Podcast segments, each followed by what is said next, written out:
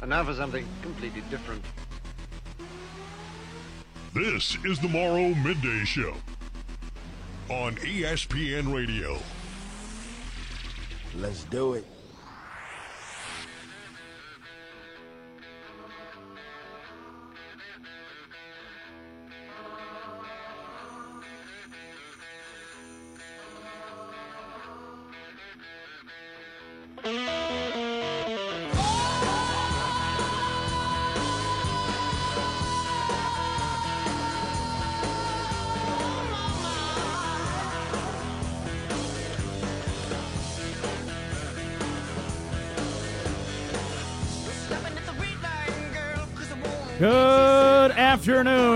Welcome to the Morrow Midday Show with Luke Morrow here on ESPN Radio. With it till 3 on this Wednesday as we help you get over the hump and towards the weekend with plenty to do over the next few hours. Coming up, we'll dive into everything going on in the golf world. What's the latest? We'll get the lowdown later on this afternoon around 2 o'clock from our resident golf expert Jeremy Schilling breaking it all down. I'll get my thoughts throughout the afternoon. Plus, what's happening with the golf world?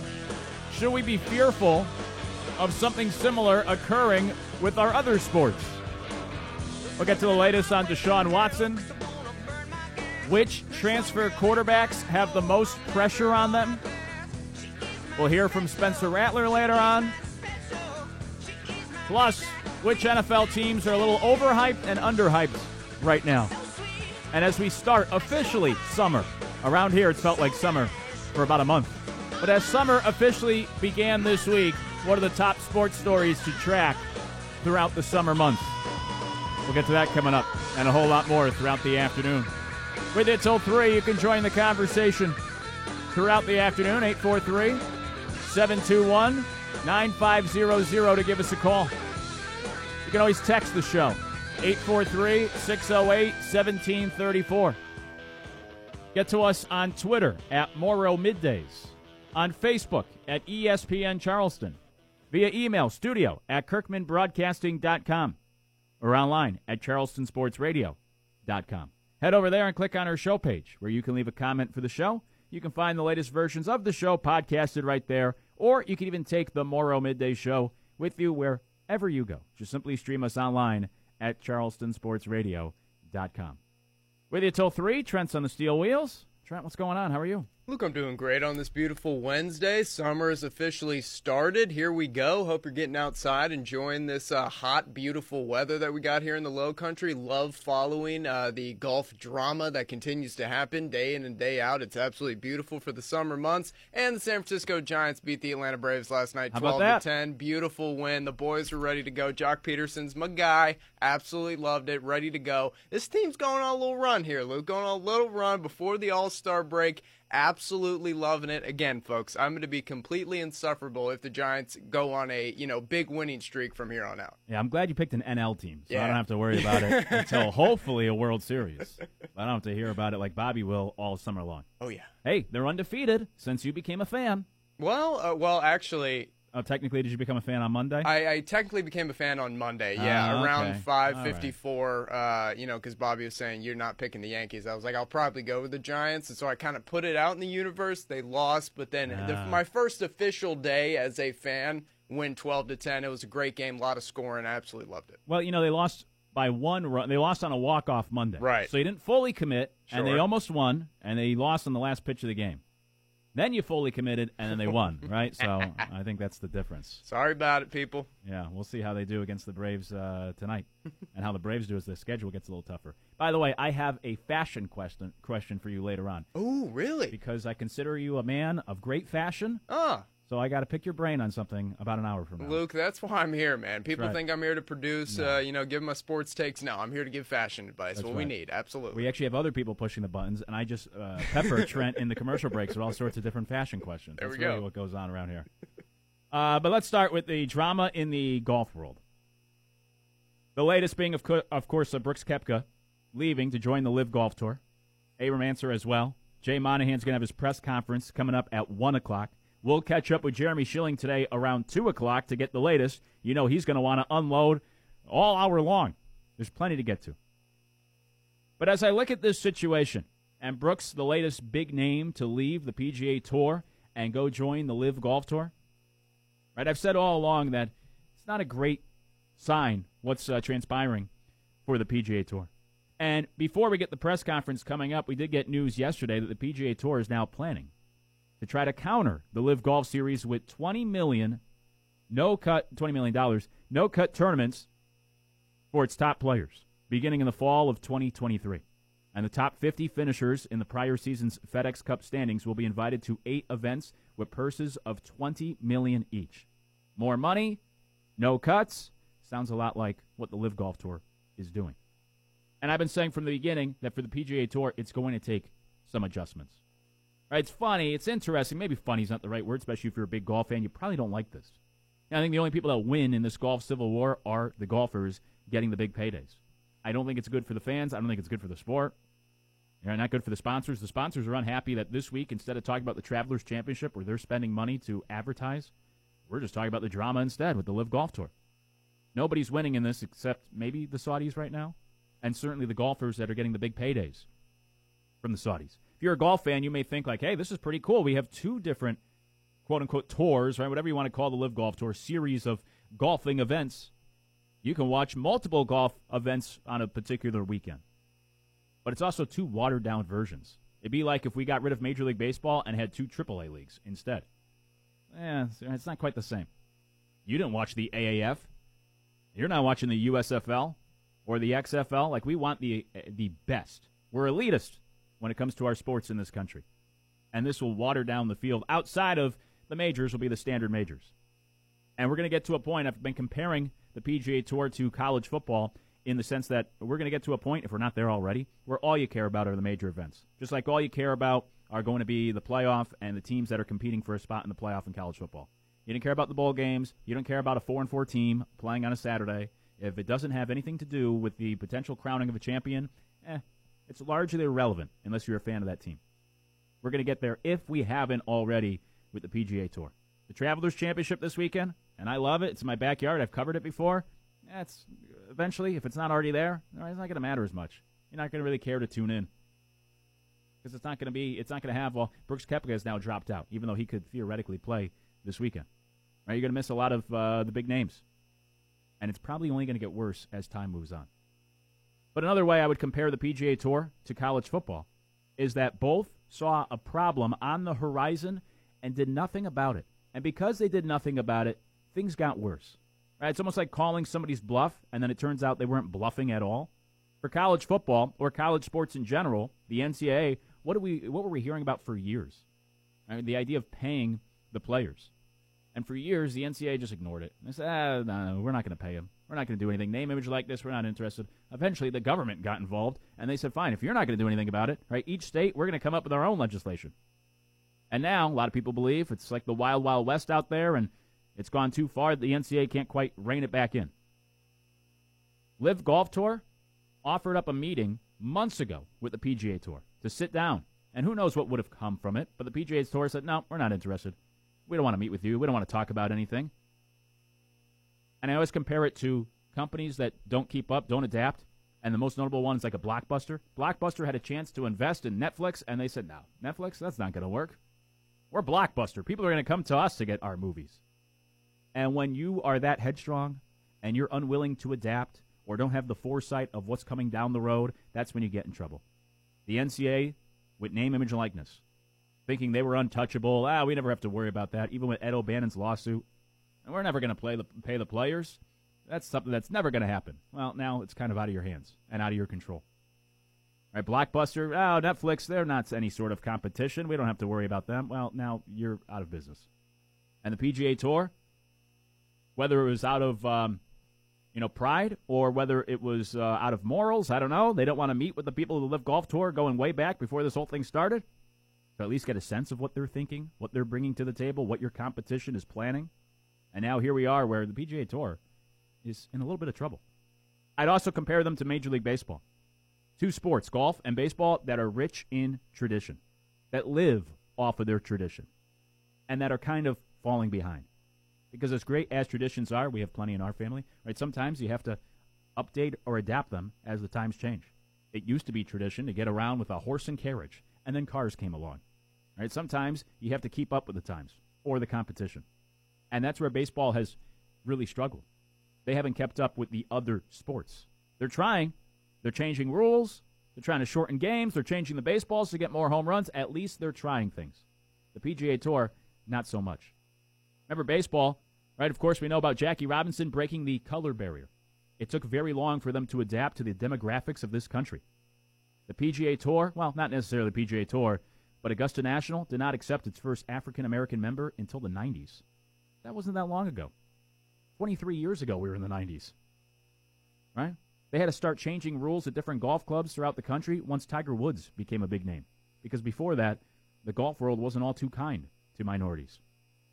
Again, that was 30 years ago. In the past 30 years, they've had to update and change some things. They were well behind the times. Just like baseball, golf too vulnerable to falling behind. And the LIV Golf Tour probably saw an opening, or at least the Saudi Arabians saw an opening in the golf world, right? You may wonder, like, why golf? Why do they choose golf? There's a couple of reasons. We'll get into that coming up next segment, and if this should be a fear for other sports. But part of the reason is because PGA Tour left themselves vulnerable. The NCAA left themselves vulnerable to name, image, and likeness. Baseball just left themselves vulnerable in general to falling behind in the sports landscape. They used to be America's pastime and the number one sport, and maybe took it for granted. And just like the NCAA, just like Blockbuster, a little headstrong to think like, oh yeah, nothing's going to stop us. The NFL, we don't have to worry about football.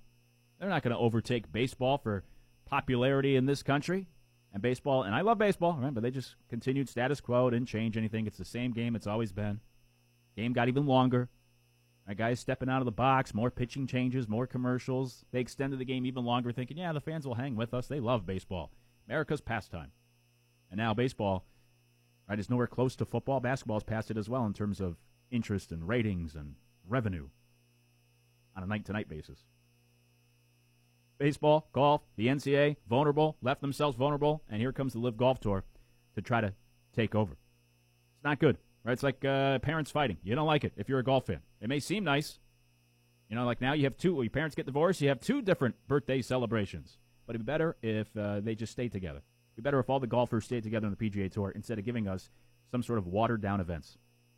And I'll give credit to the PGA Tour for adjusting, which is exactly what I said from day one in all this. You're going to have to make some changes. You can't keep doing what you've been doing. LIV Golf Tour will leave you in the dust. And now they're starting to kind of look like the LIV Golf Tour, which is also what happens. I said that last week on the show. Go back and look. The NBA today looks a lot like the ABA. You know who first came up with the three point line? The ABA. You know who first came up with the dunk contest? The ABA. You know who first came up with the three point contest? The ABA.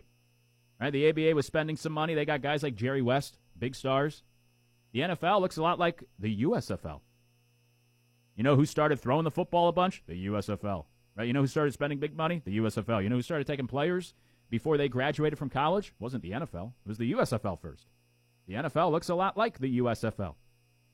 And the last time somebody tried to come up with a competitor in baseball was 100 years ago. They've since come up with laws to make it very difficult to compete with Major League Baseball. But you know who gave us Wrigley Field? It wasn't Major League Baseball. It was their competitors, the Federal League, back in the 19 teens. And uh, Wrigley Field is still one of the historic icons of Major League Baseball. That stadium wasn't originally built for a Major League Baseball team. And so now the PGA Tour starting to blend and look a little bit like, or at least starting to next year, look a little bit like the LIV Golf Tour. Competition is always a great thing. It keeps you honest. And when it comes to the PGA Tour and the competition, look back. Right, the NFL when they were dealing with the AFL, what do we get out of it? Super Bowls. That's pretty good. So special that we don't even consider the championships won before. So special that you ignore the fact that the Browns were a little bit of a powerhouse in the 50s. Or my Minnesota Vikings have actually won championships. It was just before the Super Bowl era. Right, but the AFL led to the Super Bowl. Best thing in sports. The NBA was struggling, going bankrupt. The ABA led to the NBA kind of saving itself. Led to Magic Johnson and Larry Bird. They added the three point line. They added the, the All Star weekend, which they stole from the ABA. And the NBA went from being in real trouble to now you know, doing pretty well throughout the 80s, the 90s, and doing okay today. PGA Tour, right now, a little struggling. Right, they're in some trouble. But maybe that competition will LIV Golf Tour. If they stay a step ahead, if they're wise, if they're smart, if the PGA Tour is able to change some things, maybe uh, they'll come out of this thing with some sort of big positive. If it wasn't for the AFL, we probably wouldn't have a Super Bowl.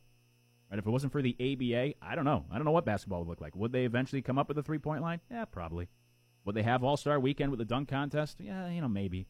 Those were things that came directly from the ABA, and it also helped kind of save the sport. The NBA was in big trouble, and then Dr. J came in the league, and more teams were added, and they got some more money, and then here came Magic and Bird, and the NBA was incredibly popular in the 80s when it started to overtake baseball. But baseball hasn't changed; they've fallen behind. Golf hasn't changed; they're falling behind. Now they're going to have to make some changes, and they're trying. And we'll check in with Jeremy Schilling later on this afternoon after uh, the Jay Monahan press conference coming up in about 45 minutes. Here was uh, Xander Schauffele was on uh, CBS Sports last night. We spliced his answers together, so it may sound a little awkward. But he first talks about Brooks Koepka, the announcement of Brooks going to the LIV Golf Tour, and then gets into the PGA Tour, why he wants to stay there, and also what the PGA Tour is trying to do to fight back against the LIV Golf Tour. Here's the uh, all the responses from Xander last night on CBS Sports.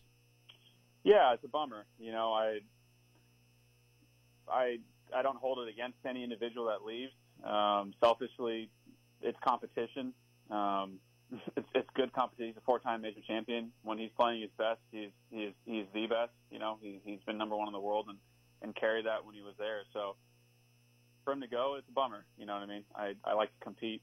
Uh, that's why I'm here at the Travelers. Uh, some of the best players in the world are here, uh, competing after a major championship, even if we're tired. But um, people have their reasons for going, and like I said, I don't really hold it against them. Just selfishly, I'm sad that I don't get to play against them uh, anymore at this moment. The numbers that are thrown around are very obnoxious. Um, there are certain numbers that you know, even fans of mine, they, if they looked at it and saw it, they would tell me I'm an idiot for not going. But right now, I'm in. I'm 28 years old. I want to win major championships. I want to win PGA Tour, tour events, and uh, I, I really think that we can make this product on the PGA Tour. It, it's been the best, and now there's competition, and I think that uh, we can still make it the best with the talent that we have, and we just kind of need to unify and get together. So to any one of my fans, you know what I mean? I, words are words, and you know, like I said earlier, actions speak louder than words. And so right now, my actions are to, to stay on this tour, and, and you'll see me competing out here uh, on on the PGA Tour circuit. They're they're fighting and that's exactly what, what, what Jay said he would do to me, and it's exactly what he told our members. You know, they,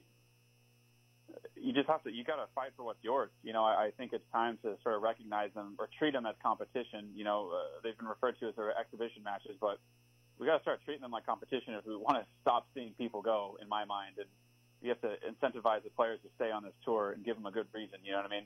We may not make as much money if we go over to that tour, but you can build something, you know, a, called a legacy. You can have security, something uh, that you or an individual player, a top player ranked in the world, will like to stay. And I think um, the more that sort of messages like that and, and the tour is being more proactive and sort of reactive, I think uh, the tour will be in a better place. Yeah, I agree. Especially that. La- I think that last answer is really good, and that last thing he says is most important. A lot of people are reactive.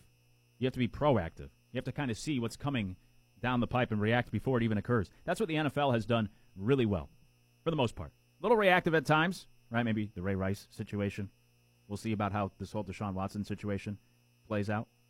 But a lot of times, right, the catch rule they change. They change things in the, the playoffs. They'll amend rules. The you know reacted a little bit with the pass interference in New Orleans, but the NFL usually does a pretty good job of not getting stuck in their traditions, willing to adapt and change. Major League Baseball, golf, these are two sports, right? Baseball, golf that their big calling is about tradition and that history. And they don't want to change.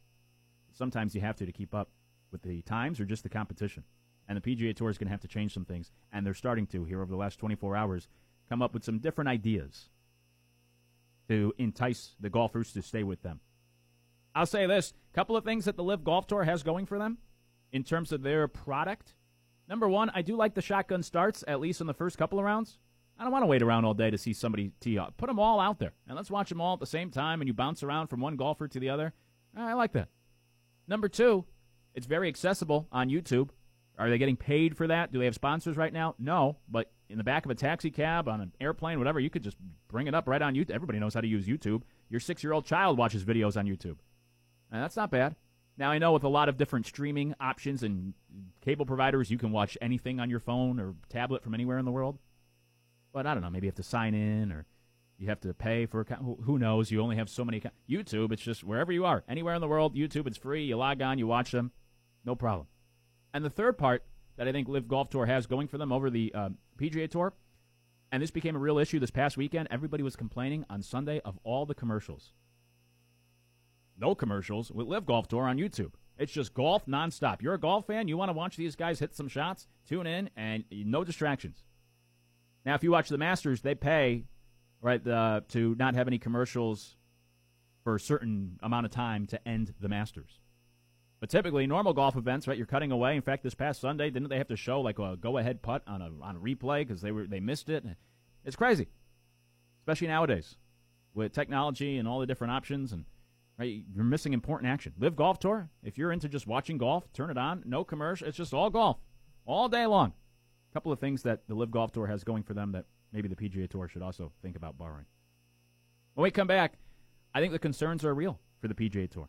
So should we be concerned for other sports as well? Could something like this happen to our other favorite professional leagues? Are they too vulnerable? We'll get to that next. It's the Morrow Midday Show right here on ESPN Radio. Now back to the Morrow Midday Show on ESPN Radio. So,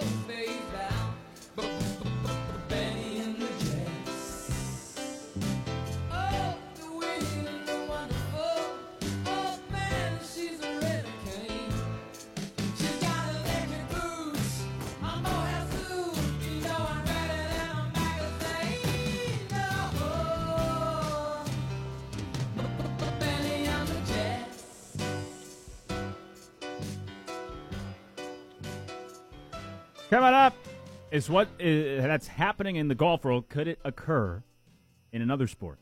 The Morrow Midday Show with Luke Morrow here on ESPN Radio. We'll talk plenty about uh, golf and the LIV uh, Golf Tour uh, this afternoon. Get into some other stuff as well, including Deshaun Watson, Spencer Rattler coming up. Jeremy Schilling will join us in the final hour today. Jay Monahan has his press conference in about 35 minutes. We'll see if anything or what comes from that. But I do think that with the uh, LIV Golf Tour, it is, uh, it's exposed some vulnerability for the PGA Tour and for golf. Can it happen to another sport? Right? What could stop, let's say, the Saudi Arabians as well from also trying to dip into the NFL or the NBA or anything else? Um, here was first before we get into all of that. Here was Greg Norman. Now he went on um, Fox. Fox News. Which, by the way, if LIV Golf Tour ever does get some sort of TV deal, my guess is going to be it's Fox. I think Colin Cowherd's the best in this business, but I hear him uh, defending the LIV Golf Tour every day. And then also, Greg Norman's only done one public interview that I've seen, and it was with Fox. So there seems to be something going on there behind uh, closed doors. Here is Greg Norman on Fox uh, talking about um, the hypocrisy around the LIV Golf Tour. Yeah, look, I'm disappointed people go down that path, quite honestly. Look, uh, if they want to look at it in that prism, then why does the PGA Tour have 23 sponsors within the PGA Tour doing 40 plus billion dollars worth of business with Saudi Arabia? Why is it okay for the sponsors? Why is it okay, Brian, that um, there's a Saudi sponsor in Aramco, the largest sponsor of women's golf in the world? Why is it okay for them? Why is it not okay for these players? Will Jay Monahan go to each and every one of those CEOs of the of the 23 uh, companies that are investing into Saudi Arabia and suspend them and ban them? The hypocrisy in all this, it's so loud, it's deafening, Brian. And really, when we, we we're, we're not going anywhere. We want to do what's right for the, serving the fans, for the players, and for our, our our commercial business model. We are going to forge forward, right. and there's been a lot of obstacles, Brian, no question about it. There's been a lot of obstacles that the PGA Tour has thrown in our path, but you know what? We've worked around it because golf is a force for good. There's that line. Golf is a force for good. This is all about just growing the game. Right? I mean, don't pee on my leg and tell me it's raining. Just tell me it's about the money. And that's what it is. Now, for Greg Norman, what he said there is true from a fan perspective or media perspective. When he talks about the hypocrisy, he brings up a fair point about those that have been very tough on the golfers or the LIV Golf Tour that ignore the business that's being done elsewhere, including on the PGA Tour, with companies from Saudi Arabia or back to that same money. Or the same people, like there was a scathing piece in, uh, was it the New York Times yesterday? Two days ago? Ripping these golfers. But I don't think they've written anything about the NBA's connection with China. In fact, I think they did the opposite. They wrote an article about how it's good to grow the game of basketball by their relations with China. So I do get the hypocrisy. What Greg Norman's saying, I think, applies to the fans that are ripping a Phil Mickelson. It applies to maybe the media members that look the other way on some other subjects, but have been really strong on this.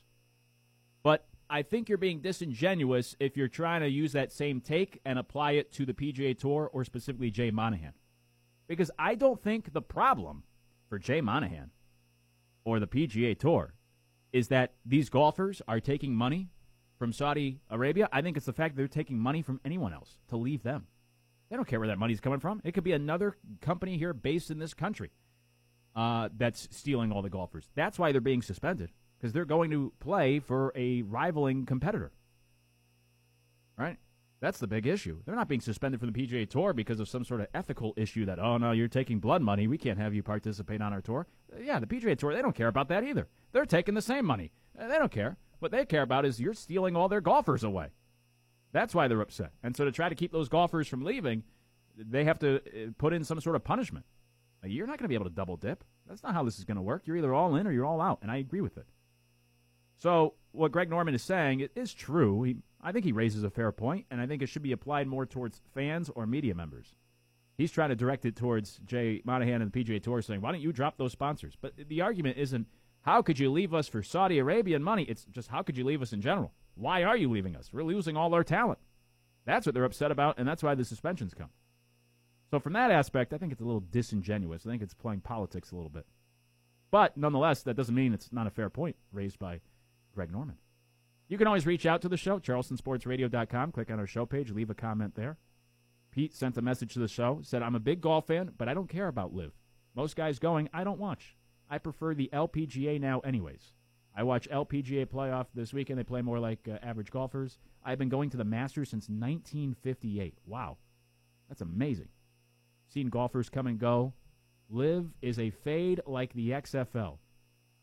When millionaires fight with billionaires, got nothing for you.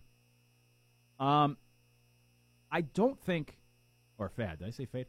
Fad. Fad like the XFL. I don't think it's uh, just a fad. The difference being that, according to reports, the LIV Golf Series has already devoted. They've put aside two billion dollars to their golf series. So if it's a fad, it may be a longer lasting one than some of these other football leagues that pop up just because they have so much more money to spend. They have deep pockets and they don't care if they're not making money. These other leagues, they have to, right? That's what happened with the AAF. They weren't making money. They ran out of money their first year. The XFL, they were doing okay, the Vince McMahon version, and then the pandemic hit. And they started to lose all sorts of money. He said, all right, forget that. That's not worth coming back. But the LIV Golf Tour, I mean, they have two bill- they're throwing money around right now. They got $2 billion to spend. Could it be a fad? Maybe, but I think it'll be longer lasting. I don't know how long the timeline is for a fad. You know, like you talk about beanie babies or something. I don't know how long something is or how short it has to be to be a fad. I don't know if the LIV Golf Tour is here to stay for the rest of eternity, but I think it's going to be a while, around for long enough that it's going to put a dent, if it hasn't already, in the PGA Tour. But I get what Pete's saying. You know, big golf fan doesn't care about the LIV Golf Tour. I'll be honest, like you know, I, I did not watch this, but I probably won't watch very much LIV Golf either. I'm an average golf fan. You may not care. You may be sick of hearing about it. You're not a golf fan. You're wondering why are people talking so much. I don't care about this. So instead, let's look at it from a different angle. If this happens with golf, could it happen with another sport or league in this country? Because a lot of times we don't care about something until it hits us directly. We see it a lot in politics, right? Or even just in your own town. Like, yeah, that kind of sucks for you, but I don't have to worry about that. But then once it happens in your backyard, once you start dealing with it, right, once you lose your job, it's like, oh, shoot, that does suck. You're right. And once it hits you directly, hits closer to home, then you start to care. So I'll be honest with you. Like, I'm an average golf fan. I don't think this is good for golf, but I don't have as strong of an opinion on all this. I'm not going to rail against these guys completely like most people because eh, I'm just an average golf fan. But if this starts happening to the NFL, Major League Baseball, you start taking some of my favorite players away and watering down one of my favorite sports, yeah, I'm probably going to be a little more passionate. It'll affect me more directly. Could this happen to other sports? Since the Saudis seem to have so much money to throw around, what's stopping them from doing this with another league? I don't think it could. Now, baseball, it couldn't. Right? Baseball, you want to talk about baseball being America's pastime. When they tried to, the, to come up with another league, the Federal League, back a, over 100 years ago, baseball conspired to, uh, uh, Major League Baseball conspired to put them out of business. And then they tried to sue them, and the whole thing went to the Supreme Court. Baseball is, uh, they're exempt from antitrust laws.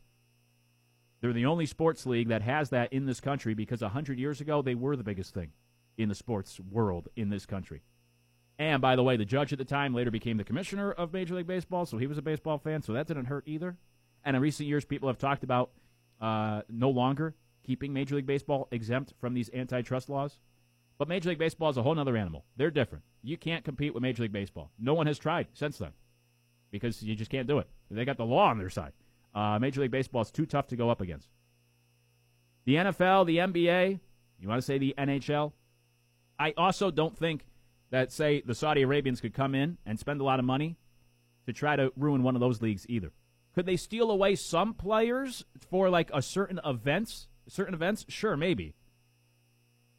But the difference for why golf is an option is number one, again, as I said, I think they're a little vulnerable. They're certainly not as popular as the NFL. The money, the biggest thing why they were vulnerable is because the money wasn't as high. It's not guaranteed money and it's not big paydays. So if you're looking around the sports landscape and you're thinking, I got a lot of money, I can spend this money in a certain area in the sports world, what's the best place to put it? It would be the golf world because that's the one area where they're not making huge money. Major League Baseball, guys are getting guaranteed contracts already of like 35 mil. Now, why are they going to leave that for some startup league? Even if you're going to have to pay them, uh, I know like Mickelson's getting you know 200 million, right? But these guys are already making a ton of money. The NFL, most of them, quarterbacks at least, making big time money. NBA, they're making the most money with these guaranteed contracts. LeBron James is a billionaire. Um, even uh, James Harden has made six hundred million dollars in his career. We saw Tiger Woods turn down the LIV Golf Tour, right? Because he he doesn't need the money; he's got plenty of money. And I think most of these other athletes have the same. The other difference too is that golf it's an individual sport. So like you could do this with boxing, you could do it with tennis, but to try to build some sort of football league, are you really going to pay 60 guys on a roster and have what 10 teams, 8 teams, something uh, enough teams that it'll be a competitive league? Do the math. I don't know. You're talking about 600 guys that you're going to be spending. I mean, that's a lot more money than golf. They had uh, at, their first event. They had what was it, 42 golfers? That's not even enough for a football for one football team. Even basketball, you know, you're talking 15 players on a team. If you want to try to steal LeBron James, he's a billionaire. It's going to take a lot of money, right, for a startup league. Uh, Major League Baseball, if you ever tried to compete with them somehow, same idea, right? Like Mike Trout, Bryce Harper, they're making 35 million guaranteed. They're making 300 mil already, and then you got 25 guys on a baseball team. I think golf just they were the it's the perfect storm. It's an individual sport. You only need about 40 guys. They weren't making the big time money like other athletes are. And then, by the way, we played that clip from Greg Norman. He's been trying to do something like this for years, and he's never been able to get the financial backing. And then finally, he teamed up here with the Saudi Arabians, and they have deep pockets, and that's why we're, we're off and running. Now, Kyrie Irving, someone who's talked about starting up, you know, a NBA or a, a basketball league to compete with the NBA.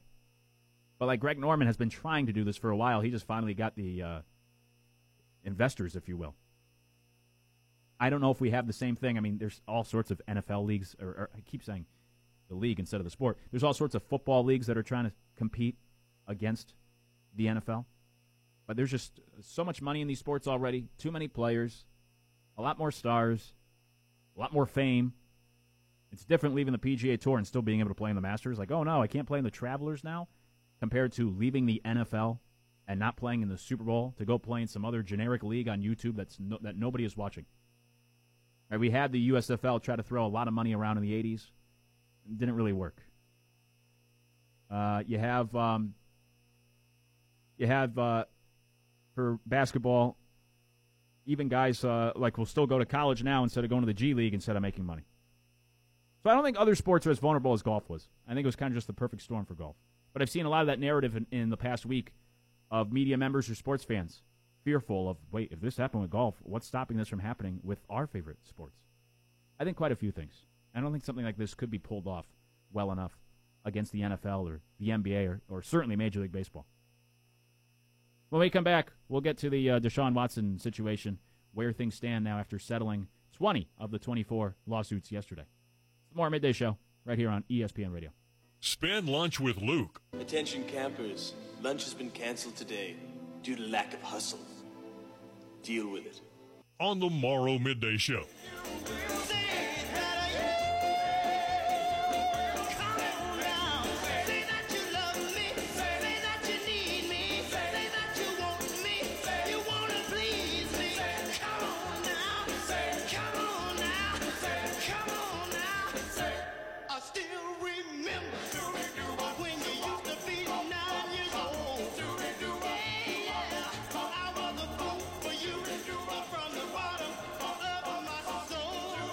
Coming up, where do we stand with the Deshaun Watson situation after settling the cases? Uh, 20 of the 24 cases yesterday.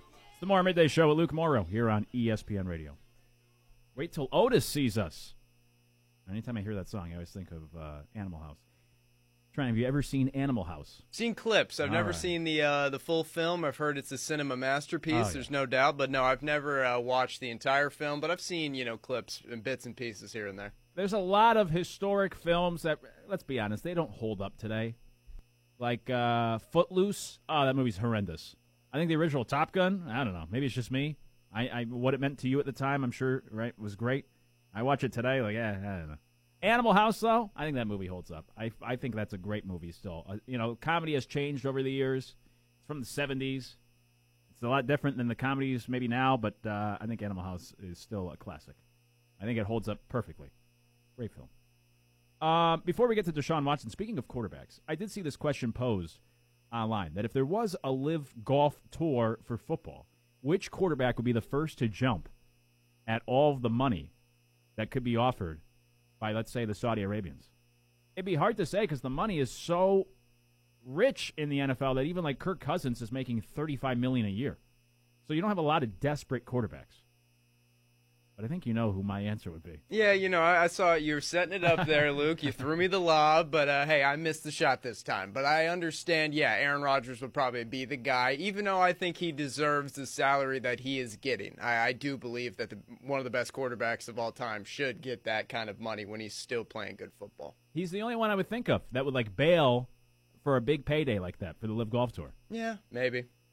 I'm trying to think of others. He's also been with the Packers for a very long time, so you know he's got some loyalty, even though there's been a little bit of a roller Yeah. coaster ride here and there.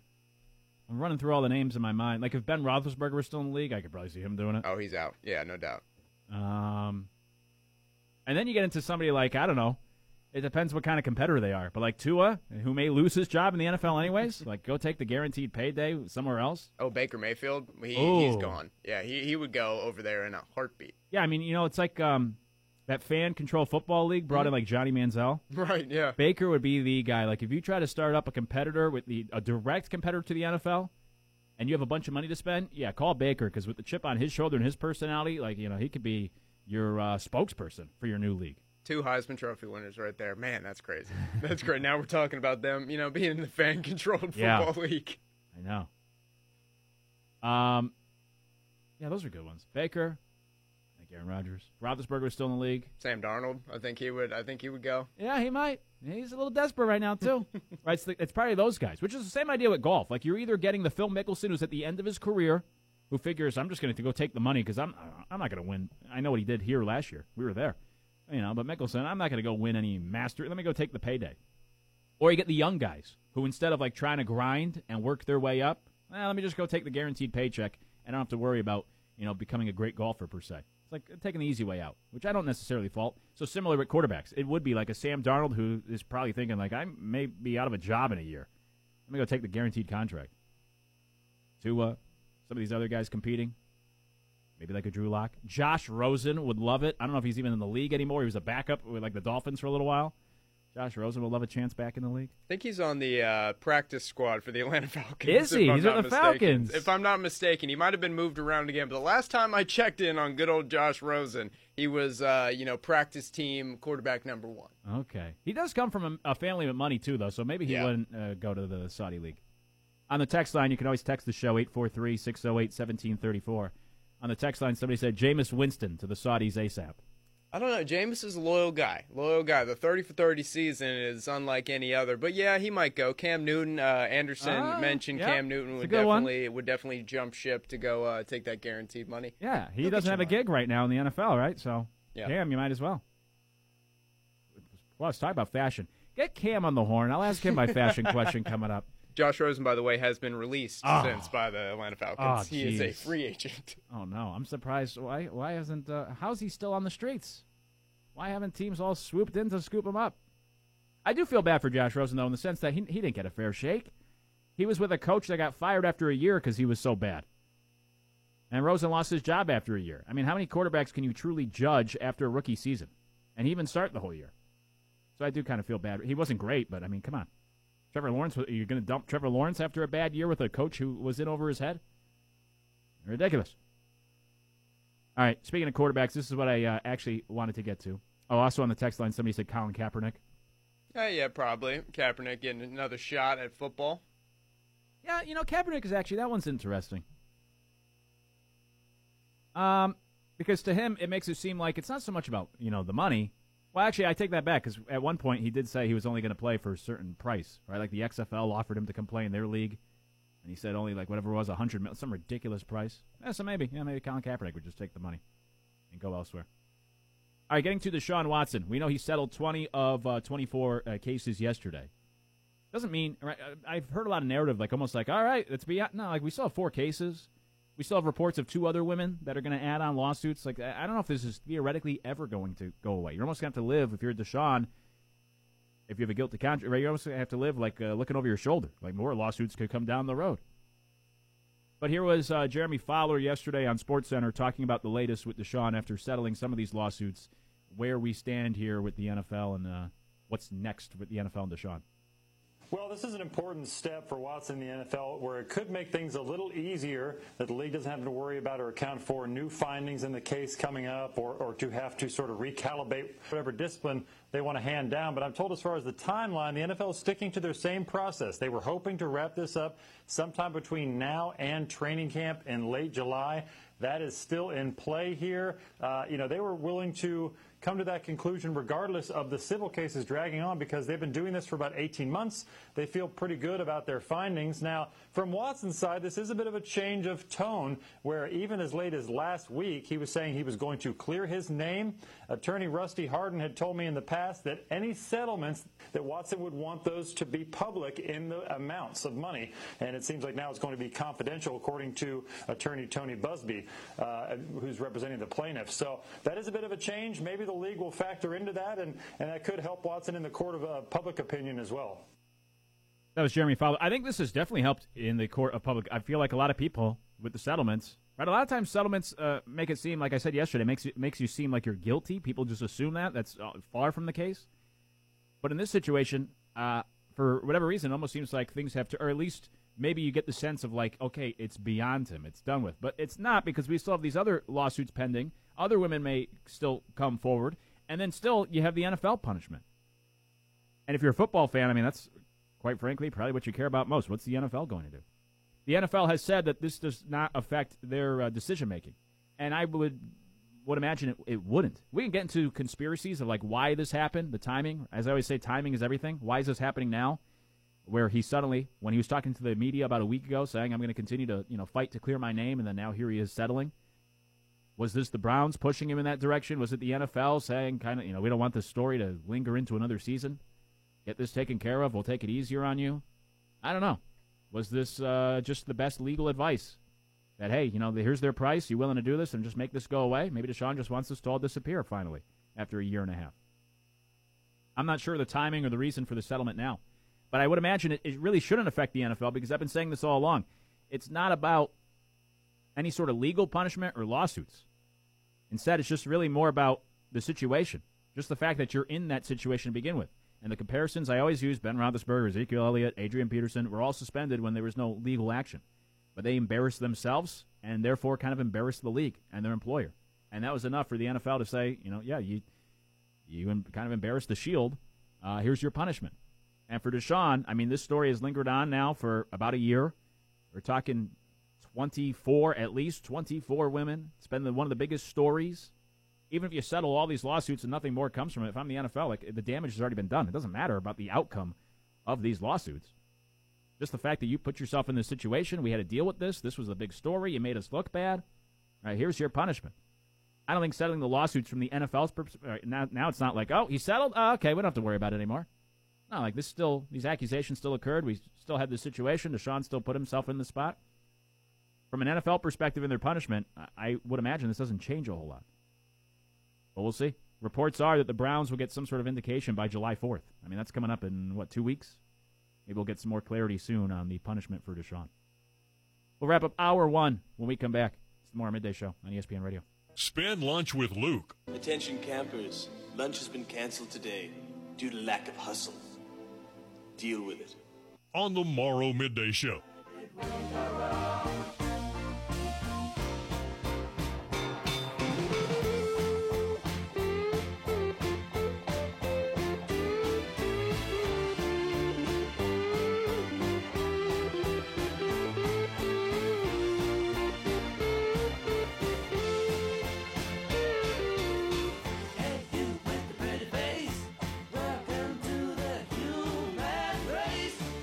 Wrapping up hour one of the Morrow Midday Show with Luke Morrow here on ESPN Radio.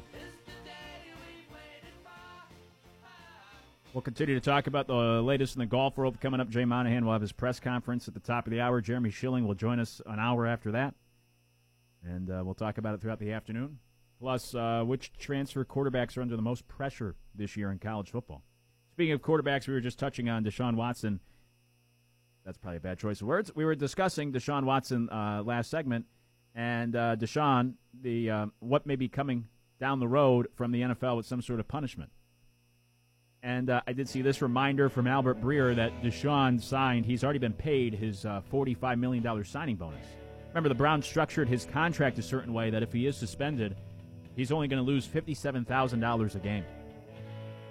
Which is why I think part of the punishment should be some sort of like fine as well instead of uh, just the suspension or missed games. Try to dip into the pocketbooks as well. On the text line, somebody says, I can't hear that song without thinking about Guardians of the Galaxy 2 opening scene. I think of another movie, The Invention of Lying, with Ricky Gervais when it comes to Mr. Blue Sky. The Guardians of the Galaxy, I haven't watched those movies, but their soundtracks are fantastic. And if they got ELO on there, that only furthers the point. Hour two coming up. We'll talk about Spencer Rattler and the transfer quarterbacks next.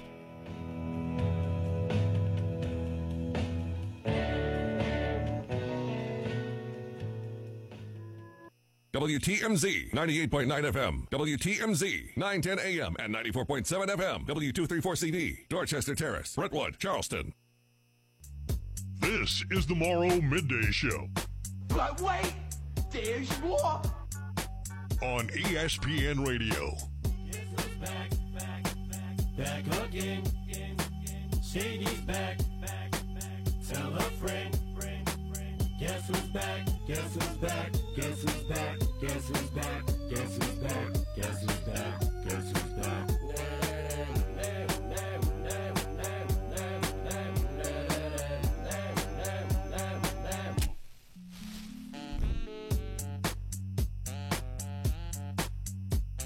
Second hour of the Morrow Midday Show with Luke Morrow here on ESPN Radio. If you ever miss anything from the show, you can always find the show podcasted. Just search ESPN Radio Charleston, however you listen to your podcast, or the podcasts are available online at charlestonsportsradio.com. You can always get in touch with the show. Head over to charlestonsportsradio.com, click on our show page. Not only are the podcasts available there, but you can always leave a comment for the show right there. CharlestonSportsRadio.com and then on our show page.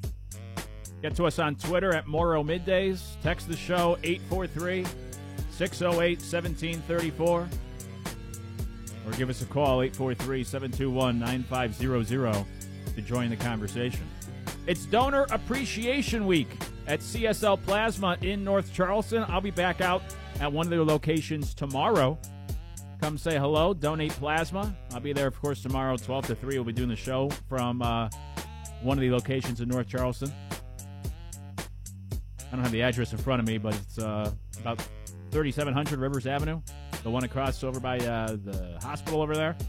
Bobby will be out today at CSL Plasma across from the Northwoods Mall, that location. Two of them in North Charleston. So, uh, Fan Talk We'll be doing the show from CSL Plasma coming up this afternoon, and uh, stay tuned for that. Donor Appreciation Week. Now, I've talked plenty about donating plasma. I've done it myself. They pay you on the spot. You walk out with uh, with the money. They give you a hundred bucks the first time you donate plasma. It's not much different than donating blood. It just it takes a little longer, a little more time consuming. So you have to devote the first. If you're doing it for the first time, it's going to take you about two to three hours. So I know that may turn you off, but you know, hundred bucks plus this week for Donor Appreciation Week, they're giving away all sorts of things as well. Last year, apparently, I won a Bluetooth speaker, but they never told me, so I didn't get the Bluetooth speaker. Maybe they just told me that this year to help me feel better or entice me. Like, hey, actually, you won a Bluetooth speaker last year. Does it count if you never get the speaker? Right, that doesn't count as winning it. But uh, good people over there at CSL Plasma. I'll be out there again tomorrow, and uh, Fan Talk will be out there this afternoon. You can go see Bobby and donate some plasma later on today as you're getting off of work in uh, over there in North Charleston. I got a wedding coming up in a couple weeks. Ooh, here we go. Yes. Now I've got a bad. I, well, I don't know if it's a bad habit. Maybe it's a good habit. That now, like you know, I have just from being in broadcasting, we've gotten very lax. You see, coaches now no longer wear suits, but for a long time, like you'd always wear a suit to uh, the basketball games, not football, not baseball, whatever reason, basketball. Even for the broadcasters, you'd wear a full suit. I've gotten a little, a little more lax where I don't wear a suit as often anymore. But my point being, over the years, I've, I've, you know, I got a handful of, I got quite a few suits because I've needed them professionally for speaking engagements. I do weddings, which is true. That's not a joke. So, um, you know, so I've gotten, I have plenty of suits, but I've gotten in the the habit or trend now of whenever I have a wedding, I find myself going and purchasing a new outfit Yeah. for, for that wedding. Sure. So I got a wedding coming up in a couple weeks. Here we go. I won't be on the air for a few days, and it's an outdoor wedding in July. Ooh, tough. Now, uh, don't give up the location, but how are we looking as far as temperature goes? Have you uh, have you checked anything? What's the normal temp uh, wherever you're going to go? I'm not afraid to share. It's back up in Connecticut. Okay. I knew I do know. So that's a big difference, right? Outdoors July in South Carolina, a little bit different than Connecticut. I do know on Father's Day. I talked to my father, of course, on Father's Day. They said it was uh, they had a golf with jackets on this past weekend. It was like Wow. 55 degrees. Wow. So usually, I mean, I grew up in Connecticut. It, it may not be as hot as South Carolina, but it gets just. I mean, you know, it's still 90 degrees and humid usually in Connecticut by July. So I anticipate it may not be quite as warm as here. You know, where uh, it's like supposed to get to 97 today. It may not be quite that hot, but it's going to be hot enough outdoors in July, and it's humid, plenty humid up there as well. So, yeah, so this is a big issue now. How do I dress for a wedding in July? So I figured my buddies and I that are all going to this wedding, we've all been, we're, we're all trying to figure out, like, what are we wearing? What are you going to wear? Outdoor wedding in July. I've never gone to an outdoor wedding in the summer. It's always been indoors. I was at a wedding a couple years ago in the summer where the air conditioning was not working at the facility, and we were indoors, and that was so hot. So I can only imagine outdoor. Hopefully, there's a nice breeze. Outdoors in July seems tough. Yeah, that's that's never good. If the I would I would have left. Sorry about the you know Oh. married couple. You got my gift. Appreciate you. I'm out. Yeah, it was a little tough. I got to be honest. It got warm in there. Um, but my question, because I consider you, uh, this is radio, so people can't see, but we obviously work together. You know, you, you're a well dressed man. Oh, I appreciate that. I consider you. I looked this up because I thought it would be like you know in Spanish where they have an a at the end of the word if it's uh, a feminine, uh, if it's for a, a woman or a yeah, just based off of gender roles, right? I guess Sure. and an O for for uh, masculine. But I, I I don't think that applies here. I was going to say a fashionista, Ah. but then I thought, well, maybe you're more of a fashionista. Sure. But then when I Google it, it looks like just fa- fashionista is it's all encompassing. No, I'm cool with that. I don't mind that. Here's my question. Here we go. I'm thinking of outfits, all right, or what what I'm gonna wear. I was talking to the uh, talking with a, a buddy about this, and there's a more there's a popular look today where you go with uh, almost like high waters and Yeah. no socks.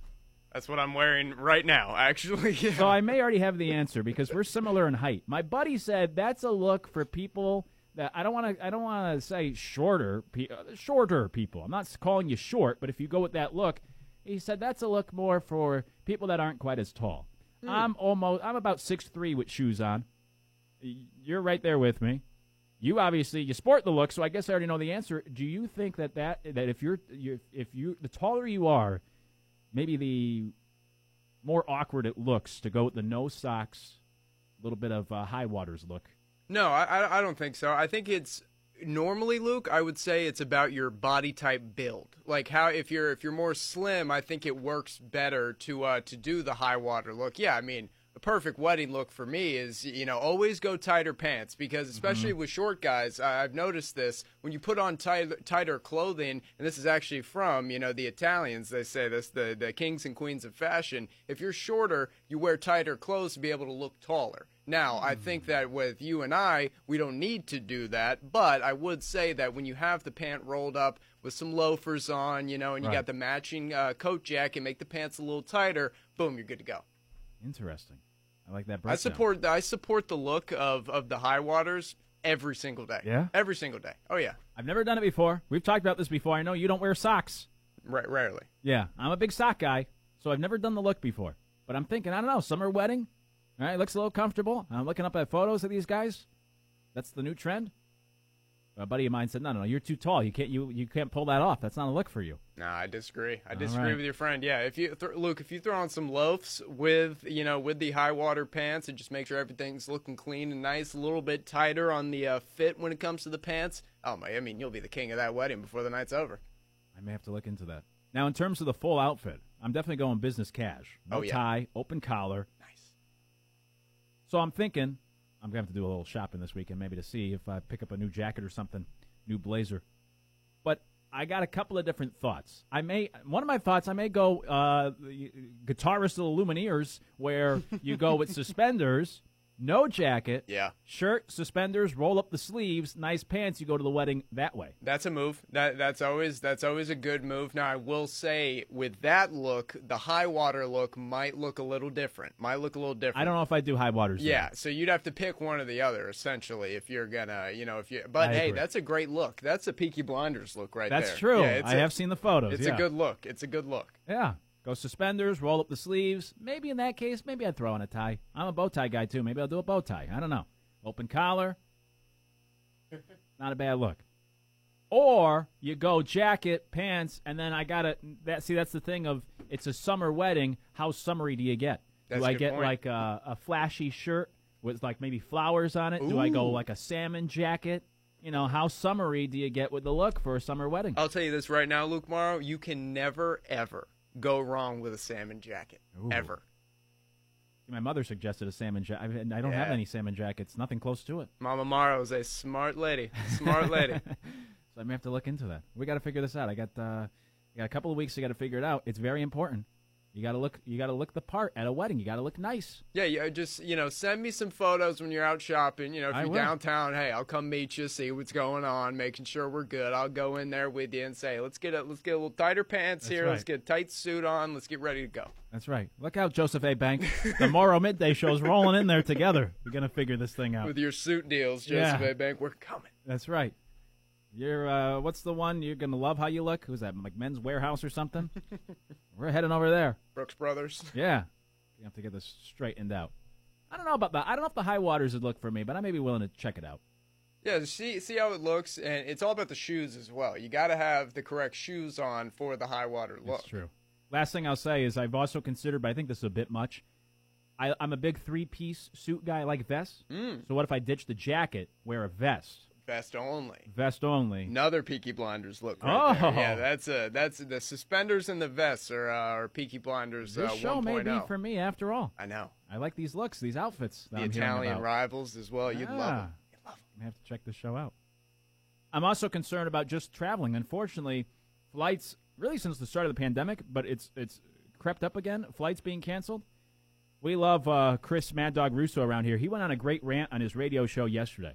Just to give you the uh, the foundation of this, he's about to take a call, so he's introducing the caller at the very beginning of this clip, and then the caller is from I think Madison, Wisconsin, if I remember correctly, and Russo's kid goes to school there. So then that leads to a whole rant, and then the ending is the best because then he tries to bring it back to the caller. Anyways, here's Chris Russo ranting about the airlines on his radio show on Sirius XM We'll get Jason in Madison, Wisconsin. And speaking of Madison, Colin Russo did not get home this weekend, so I got a burr up my fanny on Delta Airlines. Delta for the birds. You, the airline should be embarrassed. I'm getting off the deep end here, but the airline should be embarrassed that all of America couldn't fly anywhere for the last three or four days. 22% of flights canceled on Thursday, 18% of flights canceled on Friday. Hey, Delta, I don't need an apology to NBC. You know, your job is to make sure you get a plane to Madison, Wisconsin, and get my kid home for Father's Day weekend. Go ahead, Jay. I love that ending. After that rant. Go ahead, Jay. Finally gets to the caller. Imagine following that up. Like, you don't even want to say anything if you're the caller anymore. Russo's all fired up about the airlines. Airlines have been a problem with all these canceled flights. Love a good Chris Russo rant. Now, this was on his radio show, and this wasn't planned. He got kind of distracted. What do you think of just in general if, like, celebrities take to Twitter to complain? Let's use the same example about airlines or like a canceled flight or delay if they're a celebrity complaining on social media.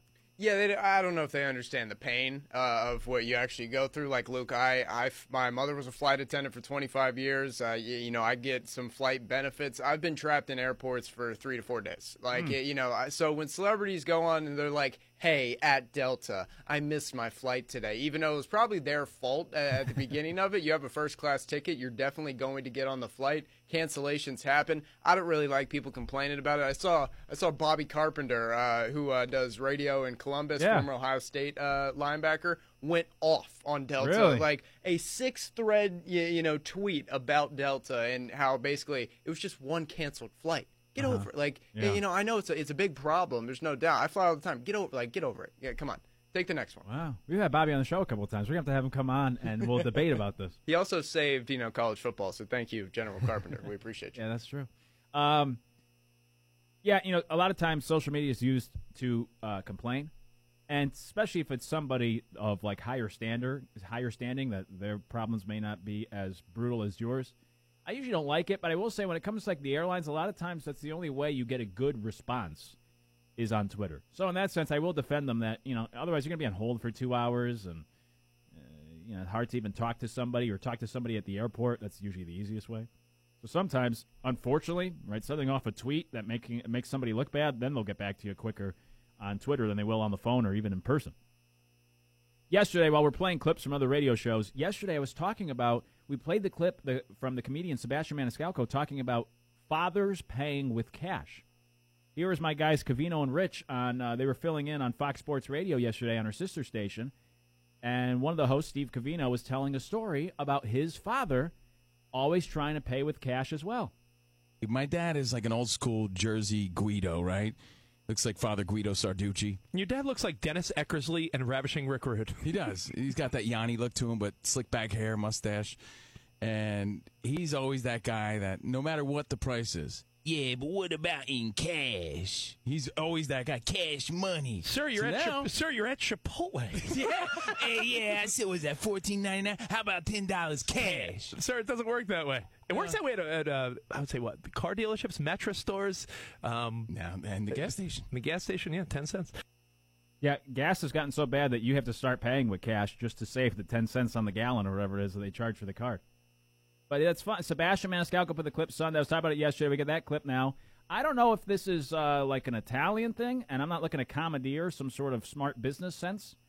Sebastian's Italian, Steve Covino's Italian. You know, my father's Italian. My father would do the same thing. Not at a Chipotle, not at Sears, but certainly would offer up. I don't know if this is just a father thing, or if it's just smart business. Trent, does your father ever try to pull the hey? Uh, Will you lower the price if I pay you in cash right here, right now? No, Luke, I think that it might be uh, more of a regional thing, quite honestly. Um, you know, my pops is from Texas, uh, Louisiana, Texas, now lives in uh, South Carolina. He'll, whatever the price is, he's like, yeah, he's never going to haggle with it. And he's not a big cash carrier. Yeah, you know, that's, that's the thing. A lot of people nowadays, you know, don't carry cash. I do have respect for people who just pull out a wad of cash, you, you know, in a rubber band and start counting it out and then pay for their pizza. I mean, that's, that's the absolute best. That's true. I don't think I've gone to an ATM in the four years I've lived here. Really? Yeah, I'm not a cash guy. All all plastic. I use all cards. You ever go to the ATM? You ever have cash on you? Yeah, sometimes I, I like to have it uh, playing golf. Uh, I mean, you want to have cash for the uh, for the cart guys, so that's True. really the only time I go to the ATM is uh, is to get cash for golf. That's true. When I'm traveling, I do try to have cash. You never know. You run into a spot for whatever reason. Most places now do, obviously. Just about everybody takes card, but you never know. You get into a situation. Sometimes you got to have cash on you. So it's always good to have. Yeah, carry cash while you're traveling. Just you know, a couple dollars to Yeah, whoever's yeah, helping you out. That's true, especially for the tips, right? Yeah. You go to a hotel, whatever. You got to tip the guy bringing the bags up to the room. If pe- uh, by the way, I've gone to a lot of hotels. I haven't seen that in a long time. Oh, there's like no more Bellhops. bellhops. Yeah. Yeah. unless you're at like you know the Charleston place downtown or something. Mm, that, that's about it. That's true. On the text line, somebody said white suit, open collar. Go with the Saturday Night Fever look, like John Travolta, or even Tony Montana. Chicks dig it. Yeah, uh, that's not a bad look. Hey, I went. I was the only guy at my senior prom to wear the white white uh, suit. I love a good white. That's why I always liked Rick Pitino. Of course you were. Oh of yeah, course you love were. the white suit. and at a wedding, I'd probably go white suit as well. Sorry, sorry, honey, in your white dress. I love a good white suit. Maybe that'll be the look. And I'll bust some moves too, like Saturday Night, like John Travolta back in the day. Hey, when we come back, uh, we'll talk about quarterbacks with the um, uh, transferring quarterbacks with the most pressure. Get to that. It's the Tomorrow Midday Show on ESPN Radio. Now back to the Morrow Midday Show on ESPN Radio.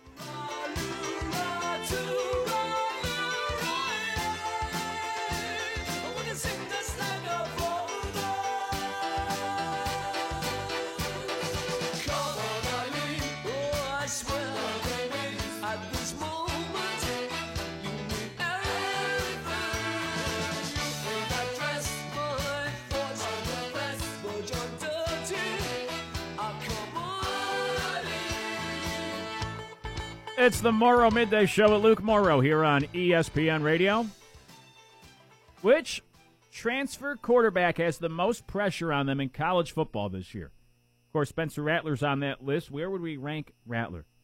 Uh, he's one of seven guys. We have more transfer quarterbacks than that, but I think there's seven guys that have kind of big expectations with their new school this year. We'll organize and order them. But first, here was Spencer Rattler on the Zach Gelb show the other night on CBS Sports Radio, uh, answering a couple of questions as he gets ready to take over as the new quarterback of the Gamecocks. Here was Rattler the other night. I mean, I, I think I can take my game, you know, to another level this year if I just buy in in the in the film room, do what my coaches tell me, and uh, we go out there and compete as a team. If, if everybody plays well, then everybody's going to have highlight success and all that. So that's what we're focused on first. But um, you know, I, I still think I could play very well this year, and uh, we'll see where the cards roll next year. But we're really focused on this year, not looking too much into the future. But I'm still I'm still confident. I respect that, but this time last year, people were talking about you as a first round quarterback, a number one overall pick potentially. Where's your belief level that you could get back to where the world's making those uh, claims and kind of projections about your career moving into the future? uh, you always want to think of yourself as the best guy. So uh, my mindset hasn't changed, and you know I'm just going to keep putting in the work uh, to try to get back to that that first round, whatever, and uh, get to it. But the main focus right now is being up here, just working with the guys, um, really buying in, creating that chemistry on the team, and I'm excited for it. What do you say to people who doubt you and say what happened last year at Oklahoma is the quarterback that you're going to be, and there's a reason why you, you had to transfer and had to leave that school? you know, I, you, you can't really get bought into what people say. You know, that's something I, I've learned in my college career so far, you know, in my career overall. So um, I really don't focus on that. Um, you know, definitely getting older and being able to go through adversity, you know, helps you with that. So, um, yeah, it, it doesn't phase me. What do you want people to know about you? Uh, There's been so much that has been talked about, and there's been so much of a narrative, good and po- uh, good and negative, built up about you. What do you want the, the person listening to this to know about Spencer Rattler?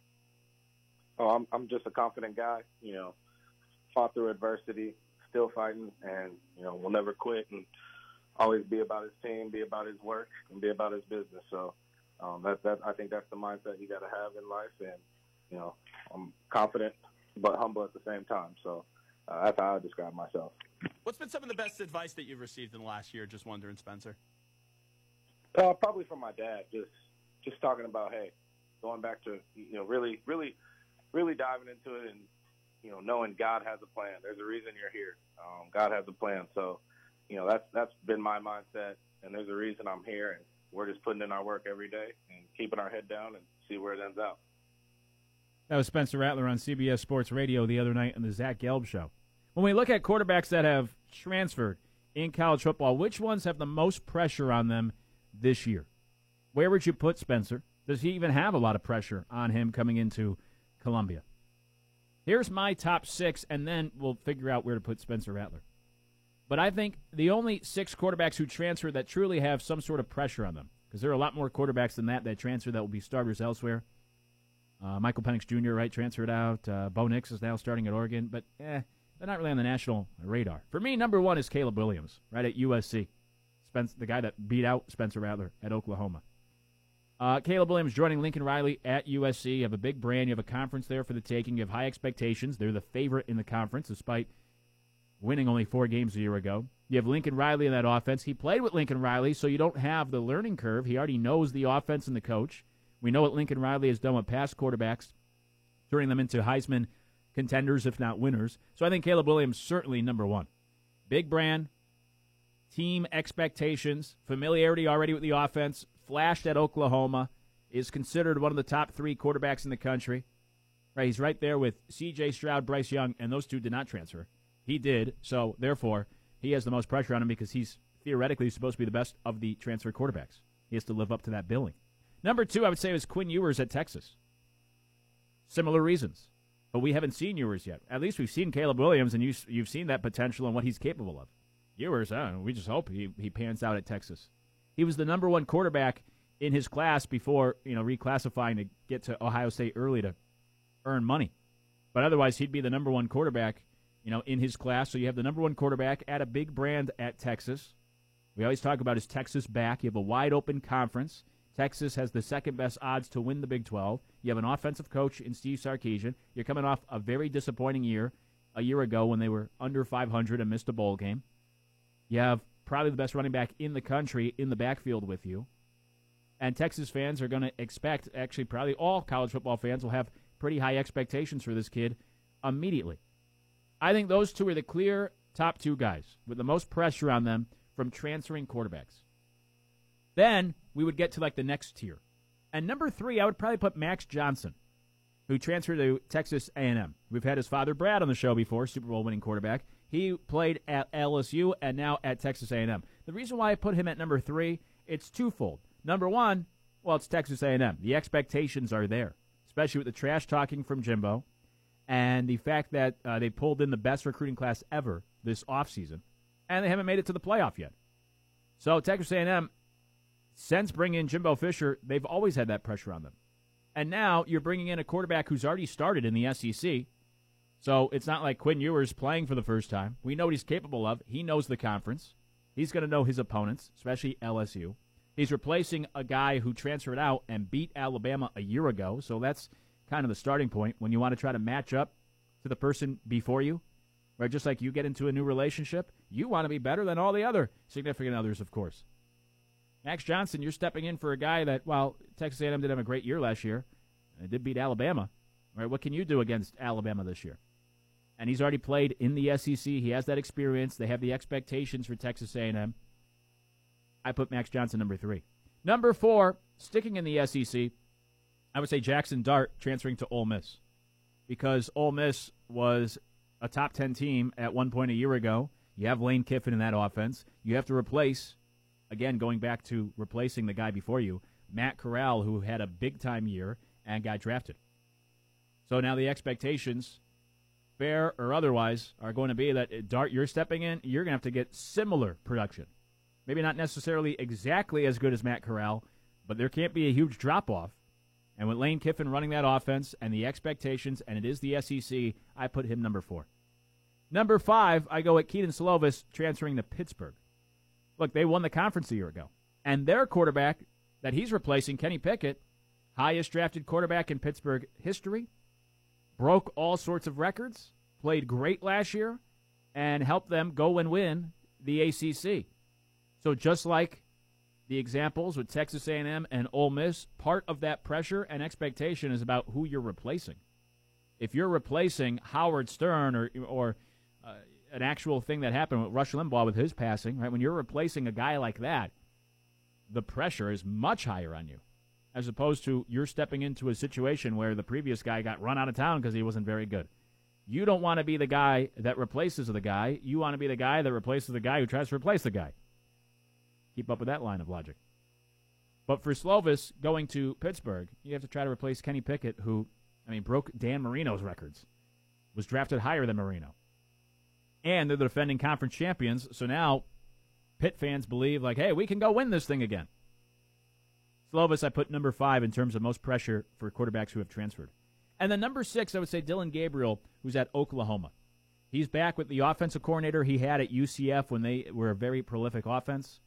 Uh, Oklahoma struck out on keeping Caleb Williams or even Spencer Rattler. Now Dillon Gabriel is supposed to come in and be that replacement. So you see the theme here. Who are you replacing? And big shoes that you're filling in for. And then, of course, you have Brent Venables' uh, first year. He's never been a head coach before. And Oklahoma, they have high expectations. They always do. And they're the favorite still to win their conference. So Dillon Gabriel, I put at number six, which may be a little low, but I put him six behind those other guys for the reasons explained. Those are the six quarterbacks in the transfer portal that I think have the most pressure. Caleb Williams, Quinn Ewers, Max Johnson, Jackson Dart, Keenan Slovis, Dillon Gabriel. Then we get to Spencer Rattler. And I really don't know where I would slot him if he would have cracked the top six. I think locally there's going to be pressure on Spencer Rattler. Right? If you're a Gamecock fan, you probably have high expectations for him because on paper, he's the most talented quarterback South Carolina has ever had. Therefore, he should perform like it. A year ago, we were talking about Spencer Rattler being the number one pick and the Heisman winner. So you know that the potential, you'd like to think, is still there to perform at a high level. I think locally, here in the state, amongst Gamecock fans, from me, I, would put a lot of pressure on Spencer Rattler. I think he needs to play really well this year. I think he needs to play better than he did uh, at Oklahoma, where he lost his starting job. And it's going to be harder playing in the SEC. But nationally, I don't know if that conversation is the same. Because it's all due respect to the Gamecocks, right? It's not USC or Texas. They don't have that big brand. They don't have the expectations of winning the SEC this year or even competing for such a title. In fact, Vegas still has their win total like five and a half or five. Like, Vegas doesn't even know if they're going to be a bowl team. So the expectations of the program are low. Then you want to talk about replacements. Well, he's coming in for a team that had to start four different guys last year. Right, they had to put Joyner back at quarterback. They had to bring one of their grad assistants onto the field. So he's not replacing a Rush Limbaugh. He's replacing the guy who failed to replace the legend, in a sense. So you have a program that doesn't have as high of expectations, not as big nationally, uh, not replacing some sort of top end quarterback. And the other part, too, is for Spencer Rattler, I think already people have kind of bailed on him. I think the pressure he had to endure was a year ago when people were hyping him up to be the Heisman or to be the number one pick. And now, no one's having those conversations. So that pressure nationally is not the same for Spencer Rattler as it was a year ago. Because people don't really expect that high performance. They, you know, they've kind of already that ship has sailed. They've moved on from Spencer Rattler. Oh, you know, we were kind of wrong about him. We thought he was going to be really good. Uh, I guess he's not. All right, who, who are the other top quarterbacks? And everyone's talking about a Caleb Williams and a C.J. Stroud and a Bryce Young, and you're not hearing Spencer Rattler's name being mentioned for you know the best quarterback in the SEC or a dark horse Heisman candidate. So I don't think he has a lot of pressure nationally. If he goes out there and he doesn't play great, people are just going to say, yeah, you know, we saw that he got benched at Oklahoma. What do you expect? It's the Gamecocks. It's the SEC. It's a lot tougher than the Big 12. But nationally, I don't know if there is a ton of pressure on Spencer Rattler. I'm sure he puts a lot of pressure on himself to try to bounce back. He still wants to be a high pick in the NFL draft, and his stock has cratered over the last 12 months. So I'm sure he internally feels pressure like, I got to go out there and perform and play better. But nationally, I don't know if we're having those conversations. Locally, sure. Amongst Gamecock fans, I see all the hype. People talking. You're excited. You have Spencer Rattler for good reason. But he better perform to some sort of high level to meet meet those uh, expectations of the fan base. So if we're talking transfer quarterbacks with the most pressure, I gave you my top six. Would Rattler crack the top six? I think we could honestly debate it. I don't know. The pressure may not be all that high on Dillon Gabriel at Oklahoma. Maybe not so much Kedon Slovis at Pittsburgh. It is Pitt at the end of the day. So if I were to put Spencer Rattler in this top six, maybe I'd slot him number five ahead of those two, and still behind Jackson Dart and Max Johnson because Texas A&M and Ole Miss have higher expectations, and also Ole Miss you have Lane Kiffin calling the plays, and Matt Corral was excellent last year, and for Texas A&M you got Jimbo Fisher calling the plays, and uh, they have dreams of making it to the playoff. Where South Carolina, they have dreams of, you know, just making it to a bowl game, winning seven games in the regular season this year. So if I put him in the top six, I'd probably put him at number five there, behind Caleb Williams, Quinn Ewers, Max Johnson, Jackson Dart, and ahead of Kedon Slovis and Dillon Gabriel. But at least nationally, I don't know if there is a ton of pressure on Spencer Rattler like some of these other guys, like a Quinn Ewers who's supposed to be the savior at Texas, Caleb Williams who's supposed to get USC back in the playoff. For Spencer Rattler, it's like, all right, just you know, let's have a winning season. We won six games in the regular season last year. Let's be better than that. Those are my expectations. Win seven games this year. That's different than all right, win the conference and go to the playoff. especially for a USC team that was four and eight or a Texas team that was five and seven last year. When we come back, it's time for Trent's takes. The Morrow Midday Show right here on ESPN Radio. Spend lunch with Luke. Attention campers, lunch has been canceled today due to lack of hustle. Deal with it. on the Morrow Midday Show.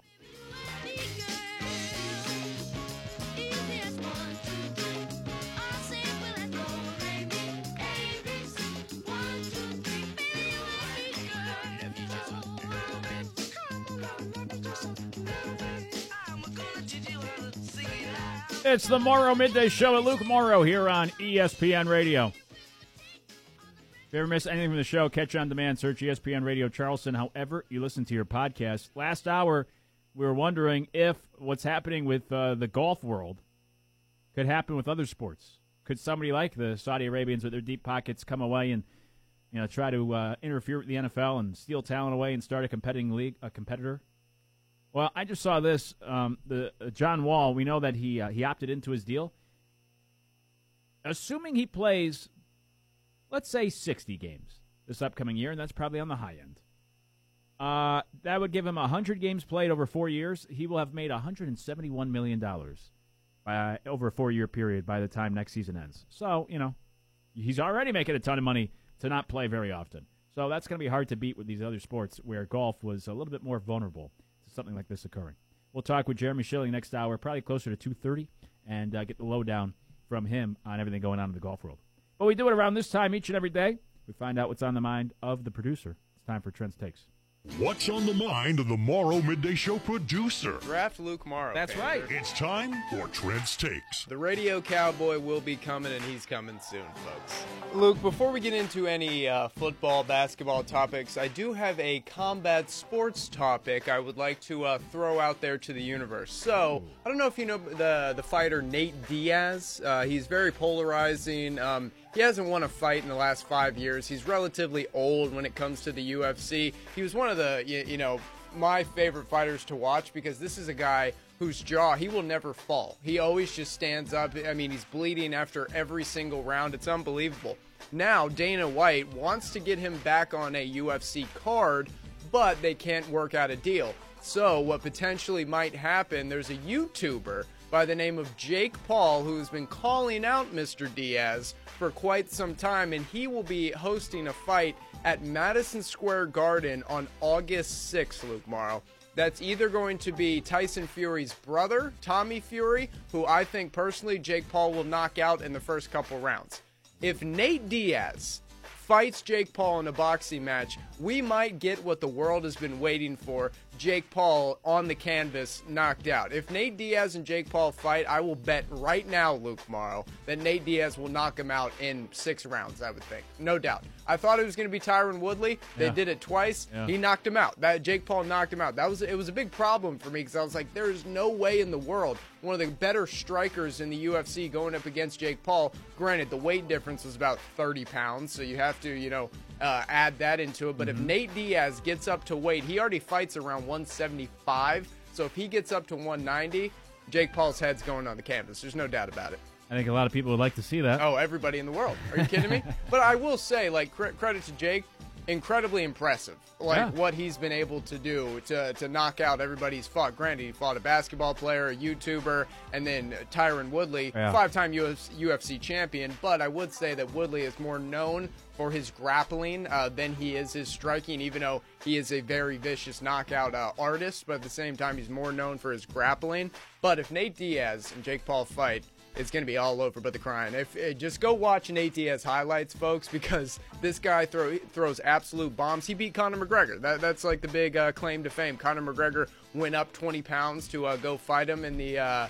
I'm not sure welterweight division if I'm not Uh-huh. mistaken, and and they went all five rounds, but Nate Diaz beat him up. So I think he's going to do the same to Jake Paul if that happens. It'll be interesting to see. I don't know if it's true or not, but I know Logan Paul, his brother, so that Jake is broke now because he uh, invested all his money in cryptocurrency. Yeah, yeah, that's a problem. So if that's the case, he's got to get back in that ring, get some of that guaranteed money for some sort of fight. Well, good. It's also good for Jake Paul because he's like he has a promotions uh, thing now, uh, much like Floyd Mayweather has, and I mean he signed one of the top female boxers in the world, Amanda Serrano, uh, to you know to a big deal, and she fought at MSG a couple months ago. So he's actually doing decent things in the business world when it comes to boxing and fighting for UFC fighter pay, which brings me to the PGA Tour. Yeah. Now, why is it that the PGA Tour just now has an influx of cash to be able to put on massive tournaments when, you know, they've never ever done this before? They've always kept the cash to themselves. Again, $1 billion in revenue year in and year out. Still, the you know the top 50 golfers are only making a million dollars a year. Scratch my head at that. That's a little interesting. And now, all of a sudden, when you have a competitor who has all the money in the world, you're going to put on these high stakes events with big purses. I don't understand why they've made this shift. I mean, granted, I do understand it, but why now? You should have been doing this 20 years ago. That would have made golf a lot more interesting if we took the top 50 players in the world in the FedEx Cup standings and put them in for, you know, a $25 million purse. Are you kidding me? That'd be absolutely awesome. Imagine that 10 years ago when Tiger was going and Phil was in his prime and everything like that. That would have been phenomenal. Now it's coming to light because you have somebody with deeper pockets than you that can buy you out at any time. Yeah, it's like when you go to your boss and uh, bluff your way to a raise, hmm. or you say like, "Hey, I got somebody else interested," and then they give you more money. It's like, oh man, how come I could have been making this money all along? Why did it take me threatening to leave for you to actually pay me what I think I'm worth? And similar idea here, where these guys they're not just threatening; they are leaving for the other, you know, for the LIV Golf Series, and now the PGA Tour is like, all right, I guess we're gonna have to pony up some money to keep these guys around here. It's a fair question. I wonder, like, how come you weren't doing this before? Where did this money come from? That's a good question. Yeah, why are you just why this just suddenly happened now? Why haven't we been doing this for years? Yeah, it's a weird. uh, I kind of like you said earlier, compare it to the NCAA a little bit. They got competitors, and now it's like, oh, here we go. We got to you know pony up some cash. So it's gonna be interesting to see what the PGA Tour does. I still will point out all the hypocrisies, much like Greg Norman did with uh, the Saudi-backed money that is in the PGA Tour when it comes to sponsorships. I know it's a little bit different, but let's not harp on these athletes for trying to go get a payday. I completely understand it. If somebody offered me to go, uh, you know, fifty million dollars to go commentate live. I, I mean, who's turning that down? Not me. I'll tell you that right now, Luke Morrow. I probably, you probably feel a little similar. Oh yeah, yeah. It, that's why I haven't been all that hard on the golfers themselves because I understand we can all Yeah. sit here on our high horses and say how dare they, but you know until you're presented in that situation where someone's offering you life changing money to work less, it's like yeah, that's hard to turn down. Uh, by the way, it's talking about broadcasting. uh, What Nick Fal- Nick Faldo's leaving uh, CBS, Yeah. and there are rumors maybe he'll be joining as a broadcaster, joining the LIV Golf Series. So we'll see. Sir Nick, yeah, he's uh, he's leaving. Uh, Interesting about the Sir. I've never, I, I, you know, if I saw Nick Faldo in public, I don't know if I'd let the Sir slip first, and that'd probably, you know, he'd probably get mad at me. I would never call him sir in person. It's a little, uh, you know, pretentious. And uh, he's just, hey, Nick. Hey, Yeah. buddy. That's what I Hey pal, how you doing? Uh, yeah, a little much there. Now, speaking a little much, Dan Orlovsky put out his uh, top five quarterbacks under 25 and younger, if you will. Now, I will read through this list, Luke Morrow, and give my thoughts. I'd like to get yours as well. Joe Burrow at number one, I agree with that. Lamar Jackson at number two, I would agree with that. Justin Herbert at number three, I'd probably agree with that. You probably could put him in front of uh, Lamar Jackson, even though Lamar has won a lot more games and has been to the playoffs, unlike Justin Herbert.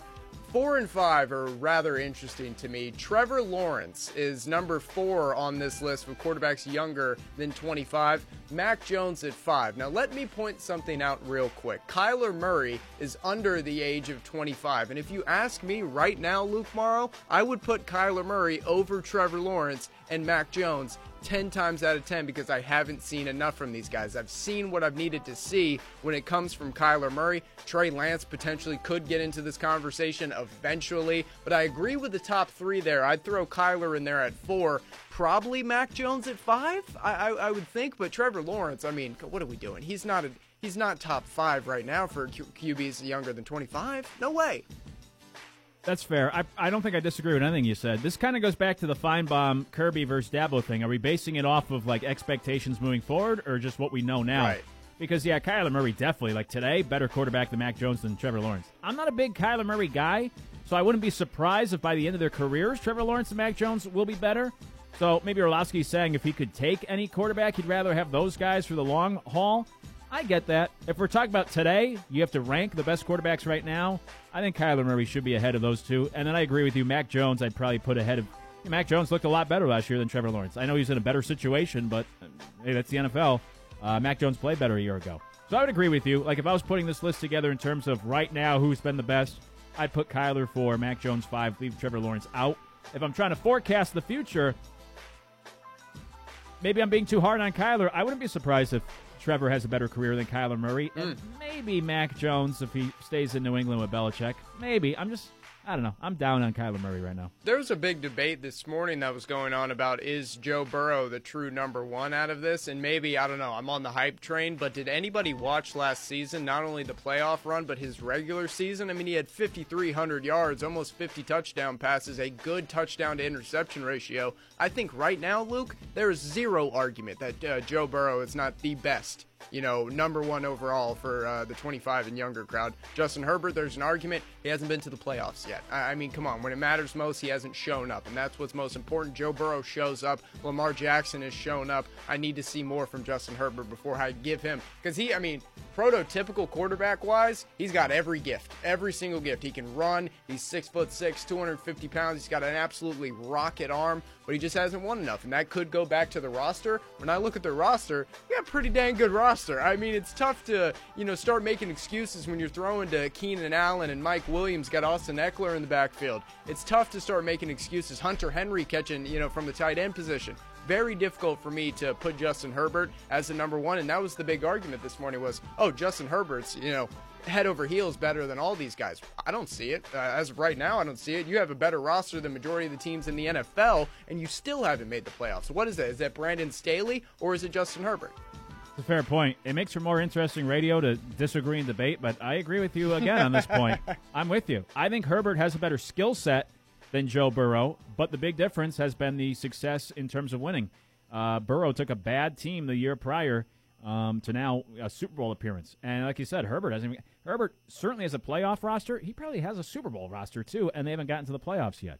So I think Herbert, from like an individual perspective, I do think he's more skilled than Burrow, but winning is the most important. Burrow won in college. He's won enough in the NFL to at least get to the Super Bowl. Herbert, Oregon was always kind of a little disappointment, and um, and now in the NFL, the Chargers have been a disappointment. And people always blame the coaches. Mario Cristobal wouldn't unleash Justin Herbert. Brandon Staley's too aggressive. You know, Herbert's been the theme so far. He's got to make the play. The Chargers have to make the playoffs this year, but they're in a very tough division. So I do agree with you. I think Herbert, same idea, could have the better career individually over Burrow, but Burrow has shown the ability to win these big games that uh, I, I would probably feel more comfortable taking him right now over Justin Herbert. Yeah, I know. I agree with you, Luke. I mean, when you look at the guys who are catching passes for Justin Herbert, outside of Ja'Marr Chase, I would take Keenan Allen over Tyler Boyd and T. Yeah. Higgins. I'd take Mike Williams over those two guys. I wouldn't take them over Ja'Marr Chase as of right No. now, just because that connection. And he's probably going to go down as one of the better receivers that we've seen in the last 20 years uh, from all the projections and seeing his teammate Justin Jefferson, as you know, the way that he's produced. Like, I mean, this guy is going to be an all-time great. But I'd take his pass catchers over the second and third option for uh, for the Bengals 10 times out of 10 all day long. Yeah, I agree. Probably better tight end too. Yeah, right. definitely, Yeah. definitely. And they lost Uzomah for for the Bengals. Yeah, right. So right. yeah, yeah. Better offensive line.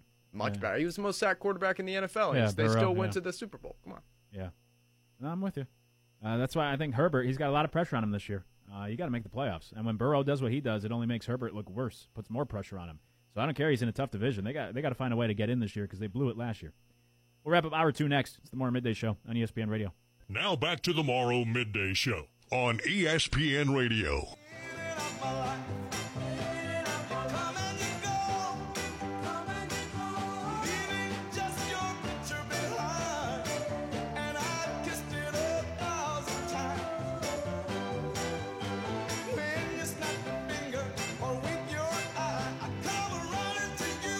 Wrapping up hour two of the Morrow Midday Show with Luke Morrow here on ESPN Radio.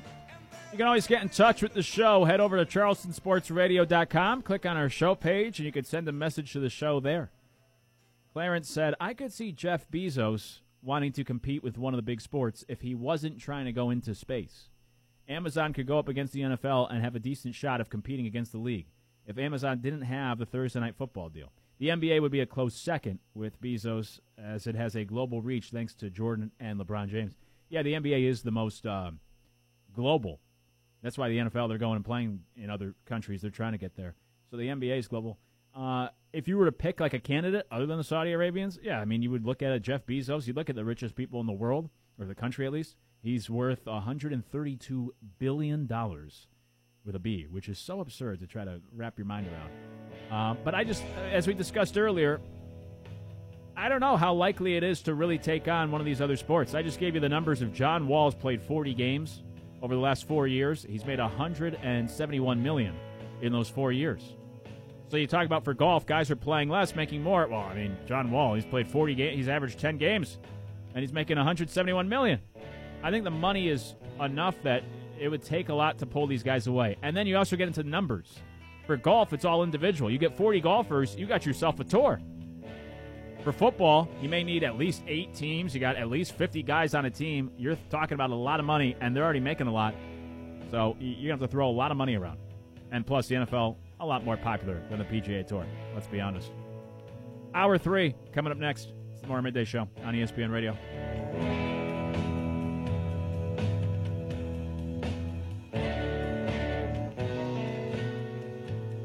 WTMZ 98.9 FM, WTMZ 910 AM and 94.7 FM, W234CD, Dorchester Terrace, Brentwood, Charleston. This is the Morrow Midday Show But wait, there's more. on ESPN Radio. Back again. Shady's back. Tell a friend. Guess who's back? Guess who's back? Guess who's back? Guess who's back? Guess who's back? Guess who's back? Guess who's back?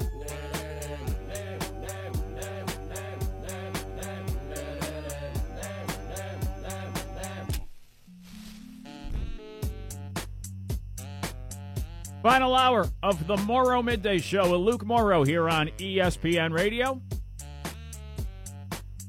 Coming up, we'll catch up with Jeremy Schilling around 2.30 to talk about the latest in the golf world. Jay Monahan had his press conference an hour ago. We'll break it all down with Jeremy coming up in a little bit as we catch up with him every Wednesday. Plus, summer has officially begun. I don't think you need a calendar to tell you, but now it's officially summer. What will be the biggest sports storylines throughout this summer? I'll let you know coming up. And we'll talk more about this whole golfing situation, the civil war of golf. Coming up here on the Morrow Midday Show. If you ever miss anything with the show, catch it on demand. Search ESPN Radio Charleston. However, you listen to your podcasts. And the podcasts are also available online at charlestonsportsradio.com. Head over there, click on our show page, and you can find the shows podcasted right there, or you can also leave a comment for the show right there. Get to us on Twitter at Morrow Middays. You can always text the show 843 608 1734. Or you can join the conversation on the phones 843 721 9500. Before we get back into the golf stuff and everything, I did just see this online as I was perusing during the commercial break.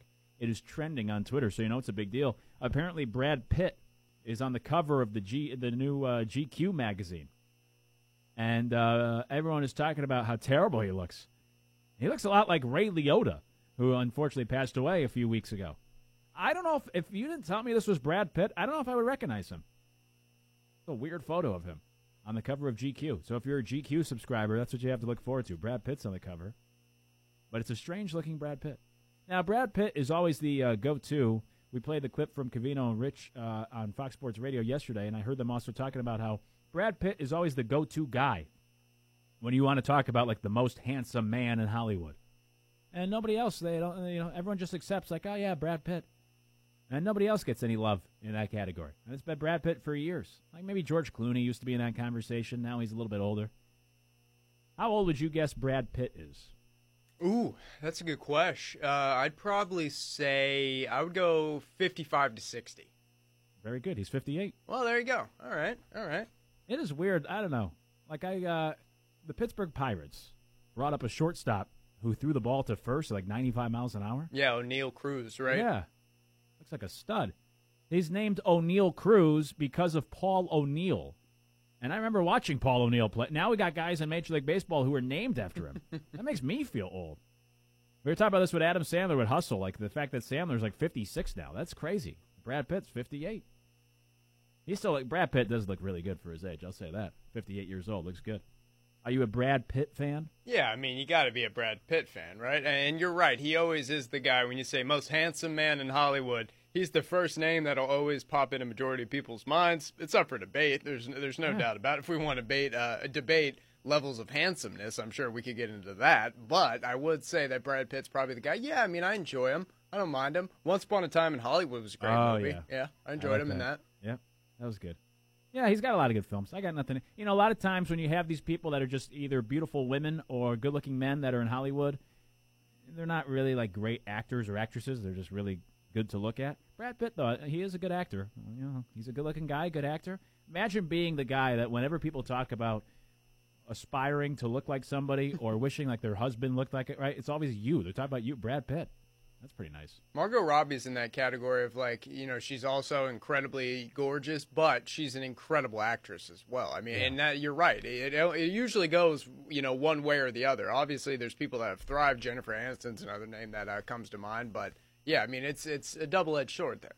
Yeah. Yeah, she was in that. Margot Robbie was in that movie too. Once upon a time in Hollywood. Yeah. Yeah, she was good. Yeah, she is a good actress. Wolf of Wall Street, fantastic. Great movie. I just saw that photo online. I thought that's Brad Pitt. Doesn't even look like him. But for 58, when you Google or see him at these award shows, I don't know what's going on with GQ, but yeah, he still looks good for his age. But give some love to these other uh, these other guys in Hollywood too. Hey, um, I want to circle back to that question that came in from a listener about, um, or comment really about, you know, Jeff Bezos being somebody that could try to run some sort of competing sports league amongst the big four in this country because we've been talking about the LIV Golf Tour and what's going on in the golf world right now. And earlier, we were pondering if this could happen to another league like the NFL or the NBA or Major League Baseball here in this country. And I don't know how likely it is. We'll get more into that in just a moment. But if we were to rank these, Clarence reached out to the show. He said uh, he put the NFL first, NBA second. I do think the NFL would be probably number one. Now, the big concern is just the popularity. Football is king. Maybe you could capitalize on that popularity of how much we love football, although these other leagues have not. Baseball be really hard because the antitrust laws. The NBA, I don't know. I just get this feeling, uh, you know, the NFL, they're not guaranteed contracts for a lot of these guys. Maybe that would be the big difference maker, which was similar to what was going on in golf. These guys weren't making the big time money compared to other athletes or what they thought they should have made. So the Saudi, uh, uh, the Saudis saw that vulnerability and said, "Hey, we could come in here. Golf is the sport we could compete with because we'll guarantee, we'll pay all. We got money to blow. Right, they're only making this amount. We'll give them a guaranteed number that blows that out of the water ten times as much as they've made throughout their careers. Where when you look at the NBA, they're making huge money. Even Major League Baseball, guaranteed contracts, big money. The NFL, a lot of guys are making big money, but they're typically the quarterbacks or just a few stars on the team, and a lot of guys don't have guaranteed contracts. The big issue would be, of course, again, the popularity of the NFL. You know, you have to compete with that, and the size of the the roster, the number of guys you would need to field the football team, and how many teams would you have, and all that sort of stuff. That would be the difficulty. That you're talking about a lot of overhead with the amount of people. Golf, you get 40 golfers, you got yourself a tour. Football, you have 40 players, you don't even have yourself one team. So the amount of money you'd have to invest. But football may be the most vulnerable from a financial perspective in that sense of the guaranteed contracts, not in the sense of the amount of money the NFL is bringing in and you know how much money there is being brought into that sport and how popular it is in this country. But that does take me to what's going on in the golf world because I thought that uh, the PGA Tour, you know, they left themselves a little vulnerable. I googled this because I was curious, and this comes from some website, but it's uh, tips to secure yourself against uh, known vulnerabilities. And number one was implement a threat monitoring process. I don't know if the PGA Tour had that. And when LIV Golf Tour was an idea, and they asked to meet with the PGA Tour, they said, "Nah, no thanks. We don't want to meet with you." I don't know if they saw them as some sort of threat. Right? As this first thing says, rule number one: implement a threat monitoring process. I don't know if they viewed LIV Golf Tour as some sort of threat. I compare golf to baseball in the sense that they're both based off of tradition and history, maybe are set in their ways, maybe a little headstrong, don't necessarily keep up with the times. Baseball was America's pastime. Now, eh, you don't really want to spend four hours watching a slow moving game. Because of cell phones and tablets and distractions and social media, people are doing other things. We have shorter attention spans. That's been scientifically proven that our attention spans have been reduced in recent decades. And things have changed compared to back in the 80s, the 70s. There's not as many distractions. Nothing's on TV. Football wasn't as big. The NBA was struggling until the late 70s. It was all about baseball.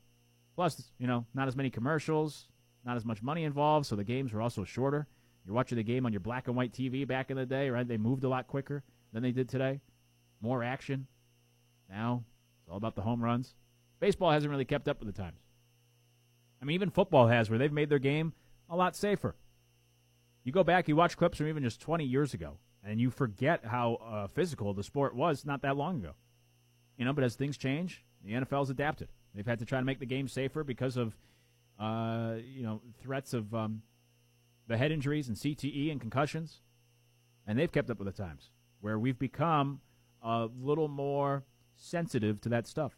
We're not as aggressive, at least when it comes to football or sports, as we once were, where it was just like gladiators out there. Now we're a little more health conscious. We have some of this information, more worried about safety, and the NFL has kept up with those changes.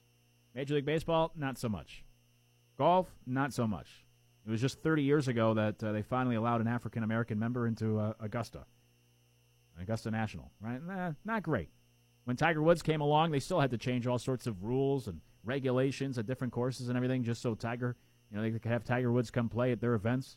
I mean, that was just in the 90s. We're not talking about Jackie Robinson back in the 40s. Wasn't that long ago. Right? Golf hasn't changed much over the years. They're rich in tradition and history, and that's what they promote and they push. But they didn't really keep up with uh, the times. And as other sports were making big money, right? These golfers are wondering, like, how come we're still not getting all this big money? When we don't make the cut, we lose money. That seems ridiculous. The NFL players are pushing against the idea of non-guaranteed contracts. Golfers essentially dealing with, I mean, they didn't have contracts, but it's the same idea. No money was guaranteed. You have to go perform for your paycheck. Number one, against uh, guarding against known vulnerabilities, implement a threat monitoring process. I don't think they had that. Number two, conduct regular vulnerability assessments. I don't think they've done that because they probably would have saw. Just like the NCAA may have seen something coming down the road with name, image, likeness, or baseball no longer being the number one sport in the country. Right, stay ahead of the curve. Uh, those are the people that are largely most successful. That um, you're proactive. You're not reactive you act before the threat instead of waiting until something bad happens. Then, all right, well, we better address this. We better do something. Now, you stay one step ahead of uh, of the wave, the momentum, the curve, the competition, whatever it is that they're throwing at you. Always staying ahead of the issues. I don't think golf's done that either. And they're vulnerable. And Greg Norman wanted to set up some sort of competing golf league, and then Eventually, here came the Saudis with the idea of sports washing. This would be perfect for us. We have all sorts of money. Here's a guy in Greg Norman who wants to run this whole thing. And it was kind of a perfect storm for the golf world. In all this, I don't know who comes out as a winner other than maybe the Saudis if it works, if they're able to quote unquote sports wash and change their reputation amongst the minds of some. Obviously, the golfers who make the move and get these huge, uh, big paydays. For the fans, now you get kind of two watered down leagues. I mean, the majors will still be the majors, you hope, unless they change those regulations. Right, but it'd be like uh, if Major League Baseball, a bunch of players left for another league, and so you had half the talent in this league, half the talent in this league. It's like, oh, this isn't as good as it used to be. It's not like watching the minor leagues. And I worked in the minor leagues. I love minor league baseball. Well, there's a reason why Major League Baseball is more popular than the minors because they're better players and better athletes and better games, and you're more interested in those guys. And I think right now golf is going to be a little watered down because of all this. But credit now to the PGA Tour. Better late than never. You can always, right, it's never too late to do the, the right thing, as they say. Uh, the PGA Tour trying to adapt and do some things now. And they're coming up with ideas starting next year of, you know, their own type of golf series with no cut tournaments and a $20 million purse. Sounds a lot like the LIV Golf Tour. Competition isn't always a bad thing, it's usually a good thing. And it could be a good thing in the long haul for the golf world. Right now, it doesn't look great. But as I said earlier, right, the AFL led to the Super Bowl in football. That's pretty good. It's a pretty big deal. The ABA led to the NBA becoming a, a really a bigger star. The NBA was going bankrupt. And then the ABA, they absorb the ABA, and you get Dr. J, and you get some of those players, and um, Artis Gilmore and Rick Barry, and then you know, then you get obviously Magic and Bird coming in the league helped. You had a three point line, you had an All Star weekend, which was stolen from the ABA, and the NBA really saved themselves and became very popular, starting in the '80s and now beyond to today. So we'll see about the golf world. Major League Baseball, similar. Uh, they had a, the last time they had a true competitor was uh, over hundred years ago. Very hard to compete with Major League Baseball because of the antitrust laws that were put in place because of the federal league that tried to go up against them. And way back when, right, the game that was over hundred years ago. So, uh, how much uh, are you going to take away from that other league? But what it did give you was Wrigley Field came from that competitor, and Wrigley Field's still around, second oldest ballpark in the league, and it's a piece of history, and people love going there. That came from a competing a competitor league, and that's one of the uh, great parts of Major League Baseball is going to Wrigley Field. It's a destination, uh, and what has been built with the Chicago Cubs, the lovable losers, at the friendly confines. That came from competition as well. So a lot of times, if you know what you're doing, competition uh, could be a good thing, and we'll see if that's the case down the road for the PGA Tour or the golf world.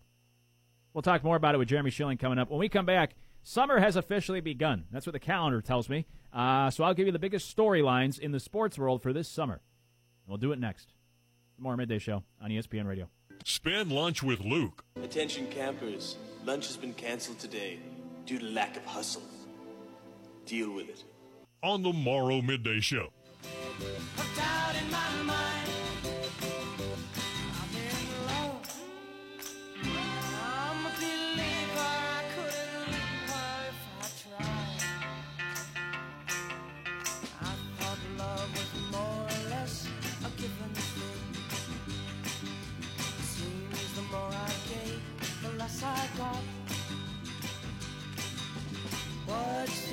Now that summer has officially begun, what will be the biggest sports stories of this summer?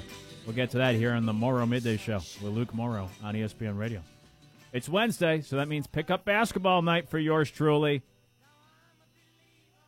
I've been trying to uh, hydrate enough today because, uh, man, it's going to be hot.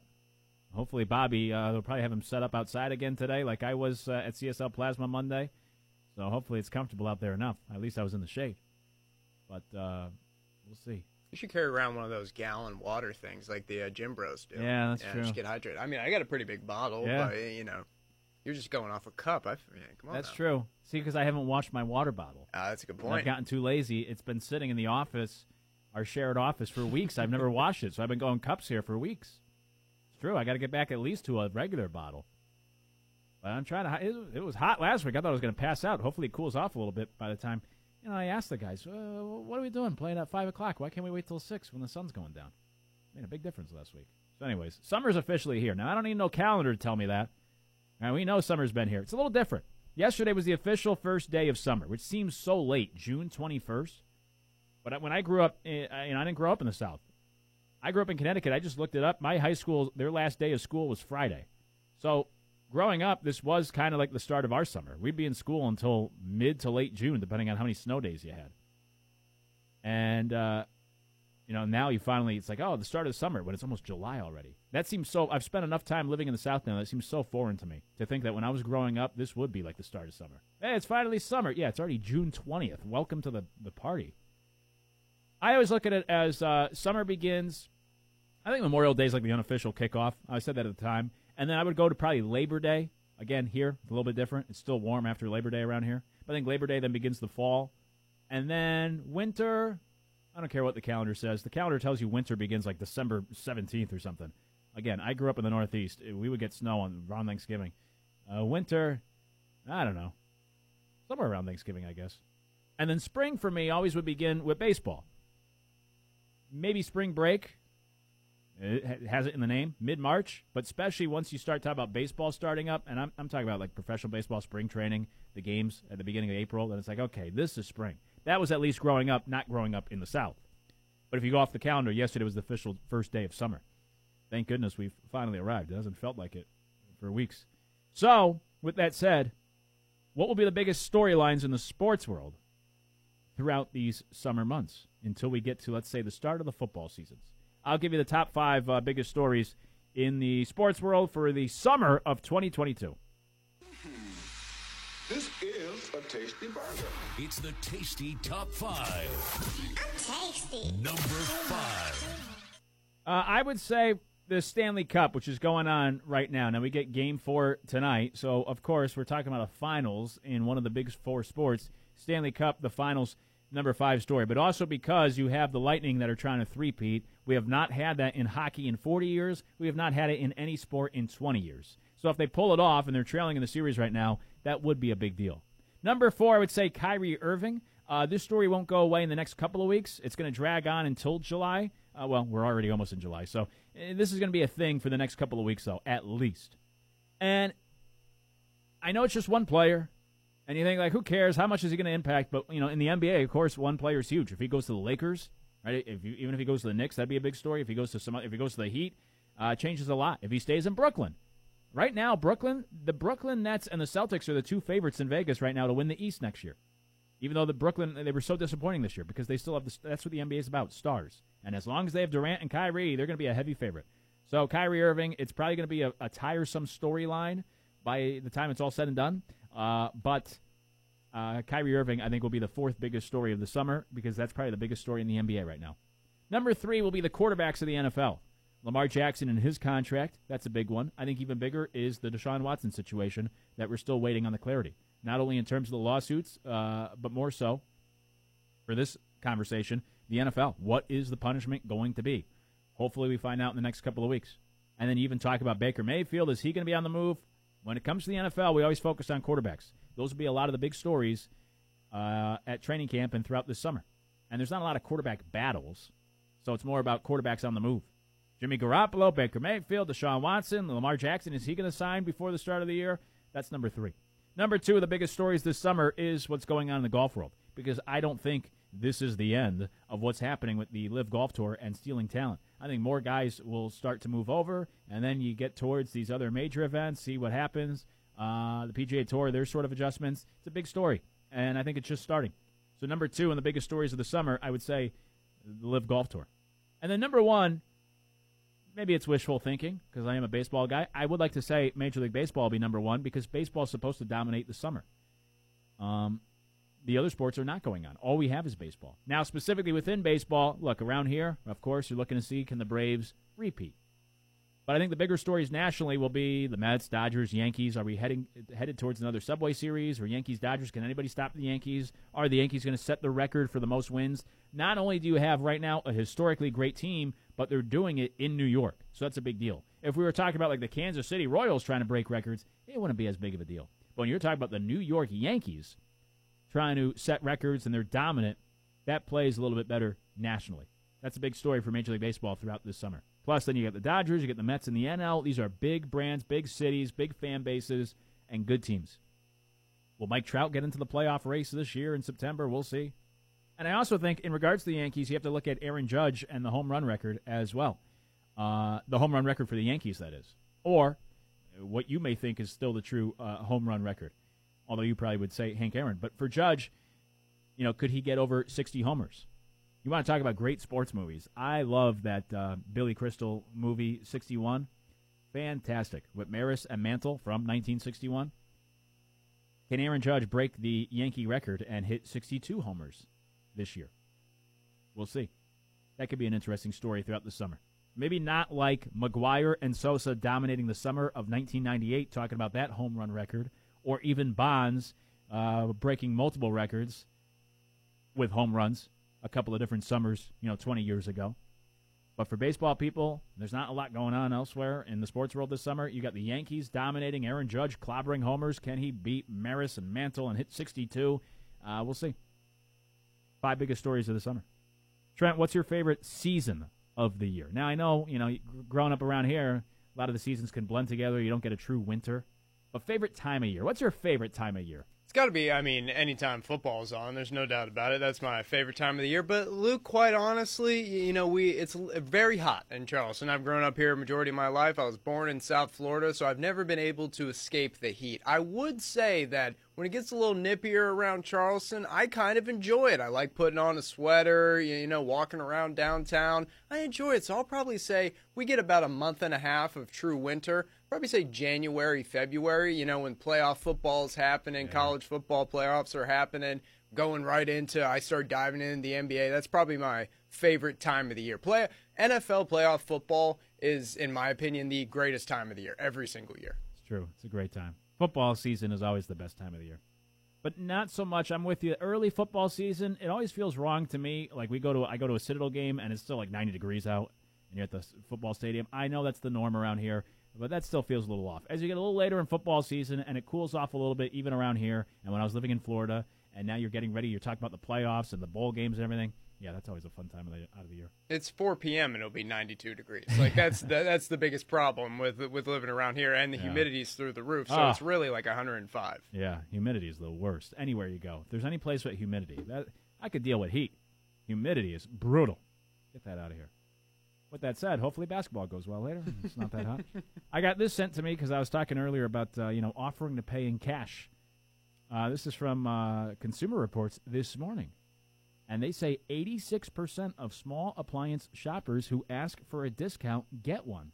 How about that? Is that it, really? 86% of people who ask for a discount get one, according to this. That's tough. I, I always like kind of cringe when I hear somebody like at a restaurant, you know, like if something goes wrong with the order. I know a family of like a, a very close friend of mine, like their mother uh, is one like if something's wrong, oh, we're getting this whole meal for free. Uh-huh. Like, Oh, yeah. bring over the GM, let's talk to Yeah. him, this, that, the other. I can't do that. No. I accept the price, especially in a store. I'm not going to Best Buy and saying like, "Hey, can you offer me a lower price than the T?" Nah, like the price is the price. For those, there's are certain places you go car shopping, right? You know, there's going to be some haggling. You try to knock that price down. Uh, but yeah, most places, I can't be that person that asks for a discount as you buy like uh, whatever, anything at the store. But apparently, I should start doing it, right? With inflation, times are tough. Keep that in mind. 86% of people, or do the cash trick. Offer to pay in cash right now. You'll have the money in your pocket today if you lower the price. 86% of people who ask for uh, a discount get one. So either ask for a discount or offer to pay in cash, and you'll get that discount as well. See, I think it's a smart move. Uh, it's something that uh, I have to try more often. Offering to pay in cash to get the price lowered. If you're not doing that already, start doing it now. Thank me later with all this inflation. We'll catch up with Jeremy Schilling next. It's the Morrow Midday Show on ESPN Radio. Spend lunch with Luke. Attention campers, lunch has been cancelled today due to lack of hustle. Deal with it. on the Morrow Midday Show.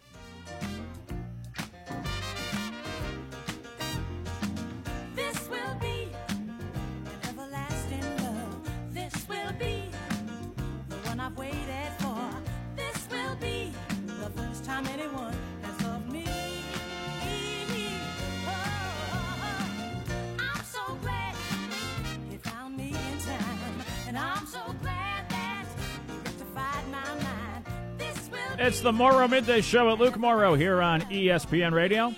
We've been talking a lot today about what's going on in the golf world with the uh, LIV Golf Series and the latest with the PGA Tour. Jay Monahan had his press conference about, well, started at least about 90 minutes ago.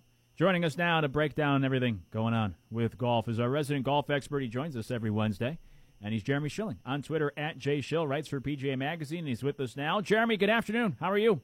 Good afternoon, Luke. Hello, Trent. Um, this is going to be, as I just said the trend, something out of nothing because the, this is this has gone in about eighty different directions today. So let me, um, if you don't mind, Luke, just just go point by point here on on some things. This weekend is the Travelers Championship. I I I, I predict that Davis Riley will be your winner. This is a week of rumors and gossip and things coming out of left field, right field, and every field in between. And I fully believe that uh, somebody who's not a part of that, which is Davis Riley, will get your win. Justin Thomas withdrew with a back problem. He tried to do this preemptively so that it avoids the major championship season. So something to watch involving Justin Thomas going forward. I believe his next start is the JP McManus Charity Pro Am on July 4th weekend, which you can now see on Golf Channel because those folks announced it today. That's July 4th and 5th. That's a Monday and a Tuesday. It's also also supposed to be Tiger Woods' next start. Um, we then have Nick Faldo, Sir Nick Faldo of CBS and Golf Channel, retiring at the end of the season. He will he will be replaced by 2008 Masters champion and current um, uh, President's Cup captain for the international side, Trevor Immelman, uh, starting in 2023. All right, Luke, Trent, Luke, what's your dream job?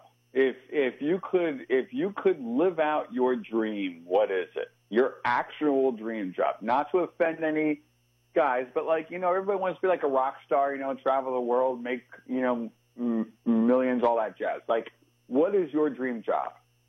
Yeah, if you're talking about everything, even outside of the uh, industry, uh, growing up, that's what I wanted to be. I wanted to be a rock star growing up. That would be my dream job. Trent? Uh, you know, that's interesting. Probably, I would say somewhere in this space, you know, being a, uh sports media mogul, if you will. That's probably my uh, dream job. Before then, it was a stand up comedian, actually, Ah. Jeremy Schilling. How about that? Okay. Quote, money doesn't matter. Not something that's important. I just want to be happy. Money's not going to make me happy. I just want to play against the best. If somebody gave me $200 million tomorrow, it's not going to change my life. What am I going to get out of it? I already have enough money that I could retire right now, but I don't want to. I just want to play golf. Those are the words of Brooks Koepka from the year 2020. Brooks Koepka in 2022 just accepted a boatload of cash and is going to the Saudi backed golf tour. What the? What the? Yeah, how things have changed in two years, huh? What, like, if I literally gave you all the money in the world to do what you least want to do, because there's this whole thing that like Brooks hates playing golf and that he just, you know, he wants to get out of it and that he just loves, you know, competition. That's why he's only staying around, right? Mm-hmm. Who wrong too here? Like, like was he given half a billion? Like, like, like how much would it take and I, I hope this makes sense, guys, but like, how much would it take to keep you in your day job if your dream job was attainable? That's a good question. It's like well, it's like people that you always have the idea like if you won the lottery tomorrow, would you show up to work or would you would you quit? Yeah. You know how much Like- money would be enough? Like, take the other Saudi commit, which is Abraham Ancer. Abraham Ancer grew up on one of the border towns between the U.S. and Mexico. I don't have that information in front of me. But he wants to give back to that area of the world. Whatever he was given, he's got one PGA Tour win. Whatever he was given, whether it was $5 million, $15 million, $45 million, that completely changes the opportunities that he has on the border to change people's lives. That I get. I actually have to get that, right? Mm-hmm. Most of these people are washed up. According to Golfweek's Eamon Lynch, this has something to do with a surgery that Brooks has been putting off, which may make sense then in context. But God, nothing like being a hypocrite. Nothing like being just, you say something on the record, it's going to be thrown back in your face. And you've seen the ramifications for Phil Mickelson, and now Brooks Koepka gets it. Yeah. It's like uh, Rick James rubbing his boots on Charlie Murphy's couch. And he says in one sentence, I never rubbed my boots on Charlie Murphy's couch. And then he came right back and said, Yeah, I remember rubbing my boots on Charlie Murphy's couch.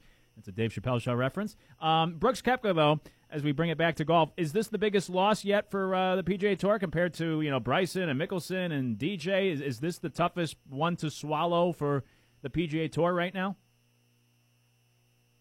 Um, it depends how often he plays, frankly. Mm-hmm. I mean, that goes back to the health question, which Eamon Lynch brought up. is there something else here?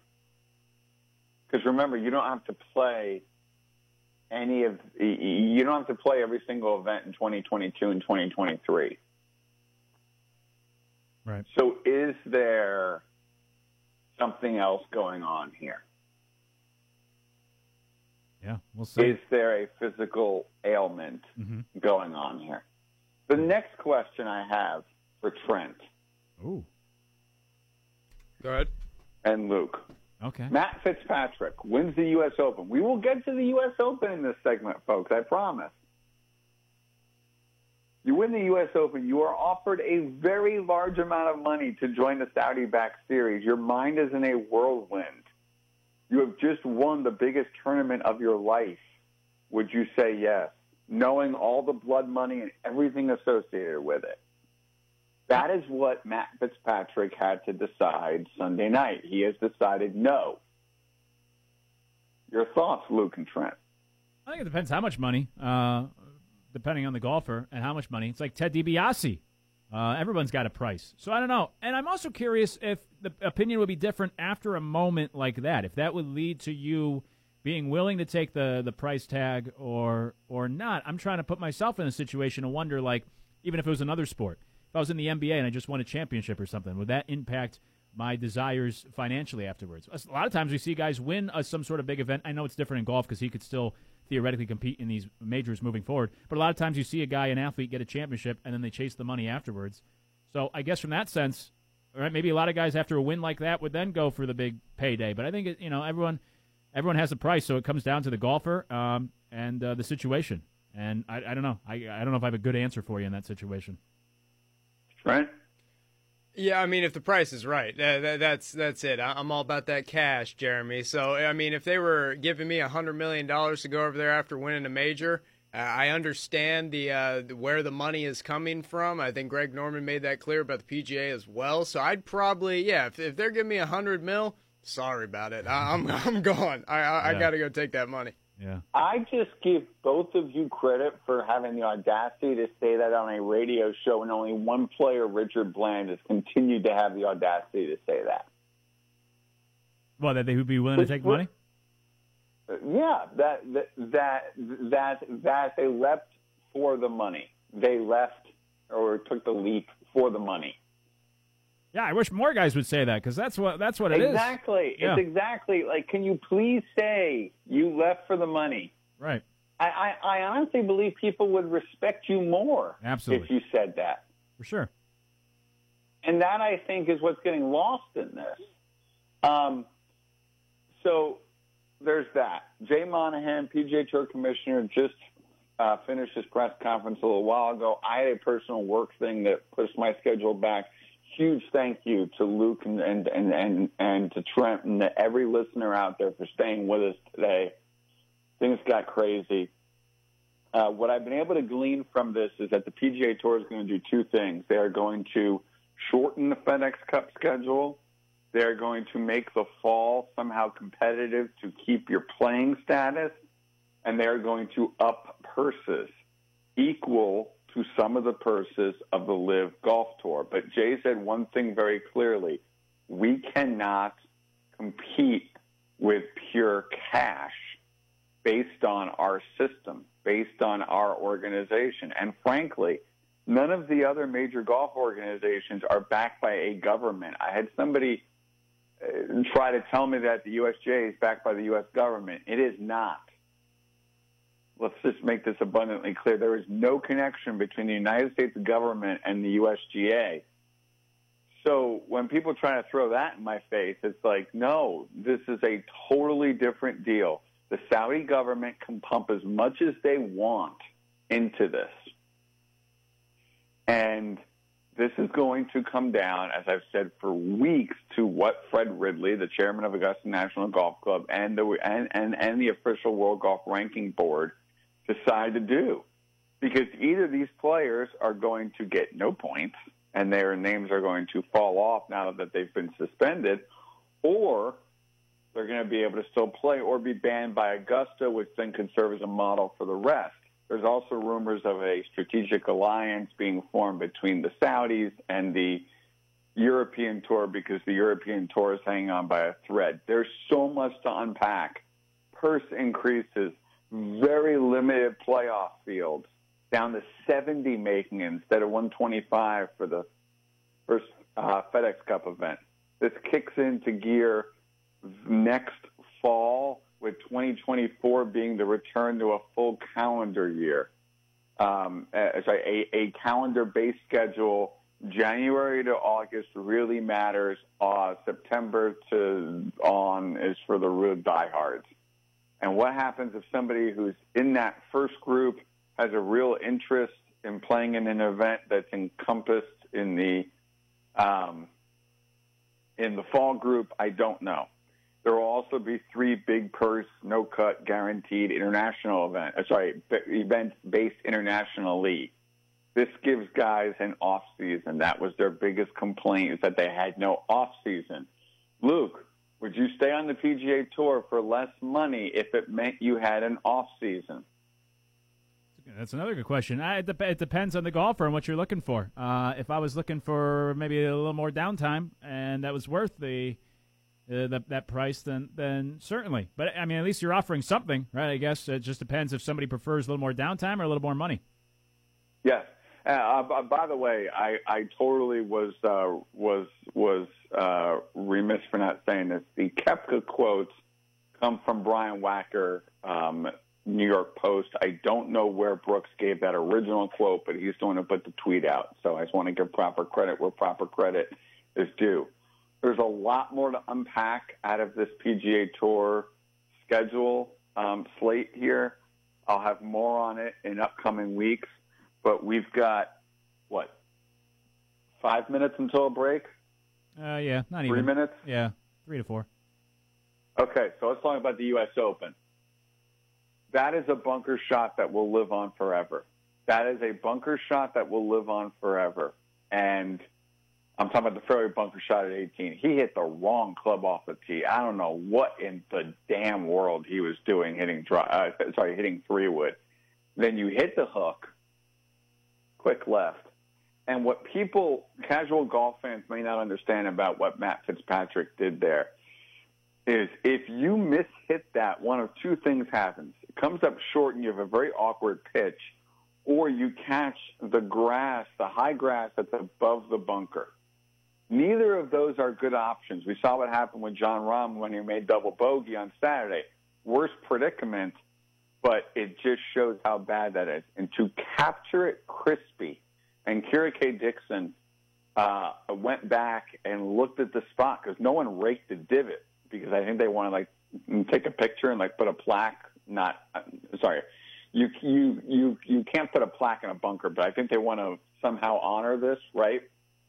Um, and they kind of maybe want to take a picture of the shape of it or whatever. It was not raked by anybody. It is such a perfect golf shot, and just kudos to him under pressure. Will Zalatoris' putt, which was on a similar line, God, I thought that was in. I thought that was in so bad. And poor Will. I mean, just keeps putting himself in contention week after week after week after week.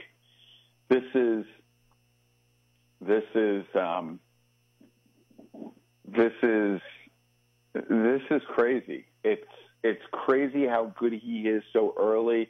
Guy Scheffler had a place up in that um, consideration for a while. He even had a lead until he had some missteps around the turn. For Will, he didn't drive it great all week. He said that he withdrew this week. He's got a hip issue. He's hope he's hoping to get that worked out for the Open Championship. The drives on th- on three, twelve, and thirteen may come back to ultimately haunt him. I think more than the putt at eighteen. This will sting, but he'll be fine. Look forward, not backward, when it comes to Will Zalatoris.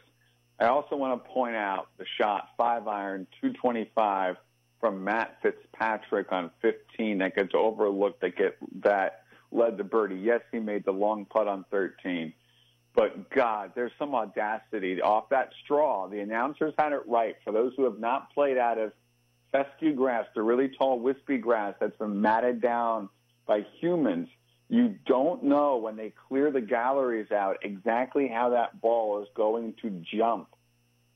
It could come out with no energy whatsoever, or it can come out with a ton. And that ball came out with a ton of energy, the perfect amount of energy. And ultimately, Matthew Fitzpatrick has won the the 2022 U.S. Open, his first major. And uh, cheers to Billy Foster, the caddy for 40 years, holds the record for most Ryder Cups ever caddied in. Seve, Lee Westwood, the list goes on and on. He gets his first major. He was weeping more than Matt was weeping. Kudos to the entire Fitzpatrick family. That's a heck of a win, a heck of a victory. Yeah, it sure was. A little overshadowed this week because of everything else that has transpired, but uh, kudos to and you that's as well. such a shame. It is such a shame, and that's if I sound angry today. Not that I'm angry in life. I'm angry because of a fracturing, as as Mike Tirico said, a, a permanent fracturing of golf.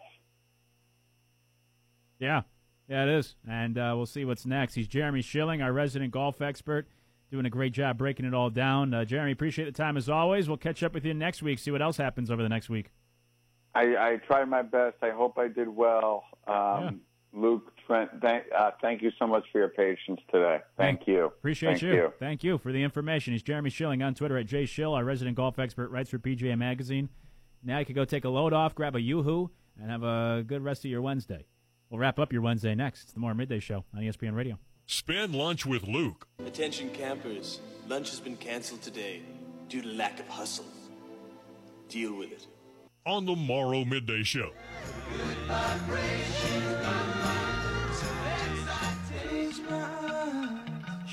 Somehow closer now. Softly smile, I know she must be kind.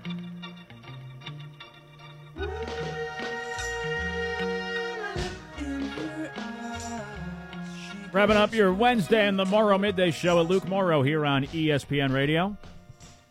As I say all the time, I'm not a Beach Boys guy. But this song has brought on some new meaning for me. I always think of Vanilla Sky.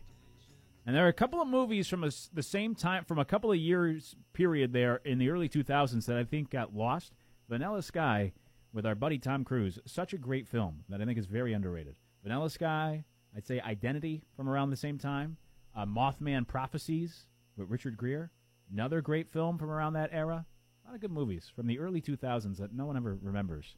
Vanilla Sky is a great one. And the scene, you could Google it, just watch the scene with that song. Oh, great scene at the end of the movie. If you ever miss anything from the show, like our conversation last segment with Jeremy Schilling, find it on demand. Search ESPN Radio Charleston however you listen to your podcasts, and the podcasts are available online, charlestonsportsradio.com. Just click on our show page. You can take the Morrow Midday Show with you wherever you go. Stream us online, charlestonsportsradio.com, or through your smart speaker, um, TuneIn Radio, and our free app as well. Search ESPN Charleston in the App Store. Download the app, and you can listen to the show live or on demand from anywhere in the world. Appreciate listeners checking in from at least 12 different states and multiple countries on this Wednesday. Hello, Iceland. And uh, we'll be with you tomorrow from CSL Plasma tomorrow uh, on the show. In the meantime, catch the podcast if you missed anything from today. Life is a series of hellos and goodbyes. For now, we say goodbye.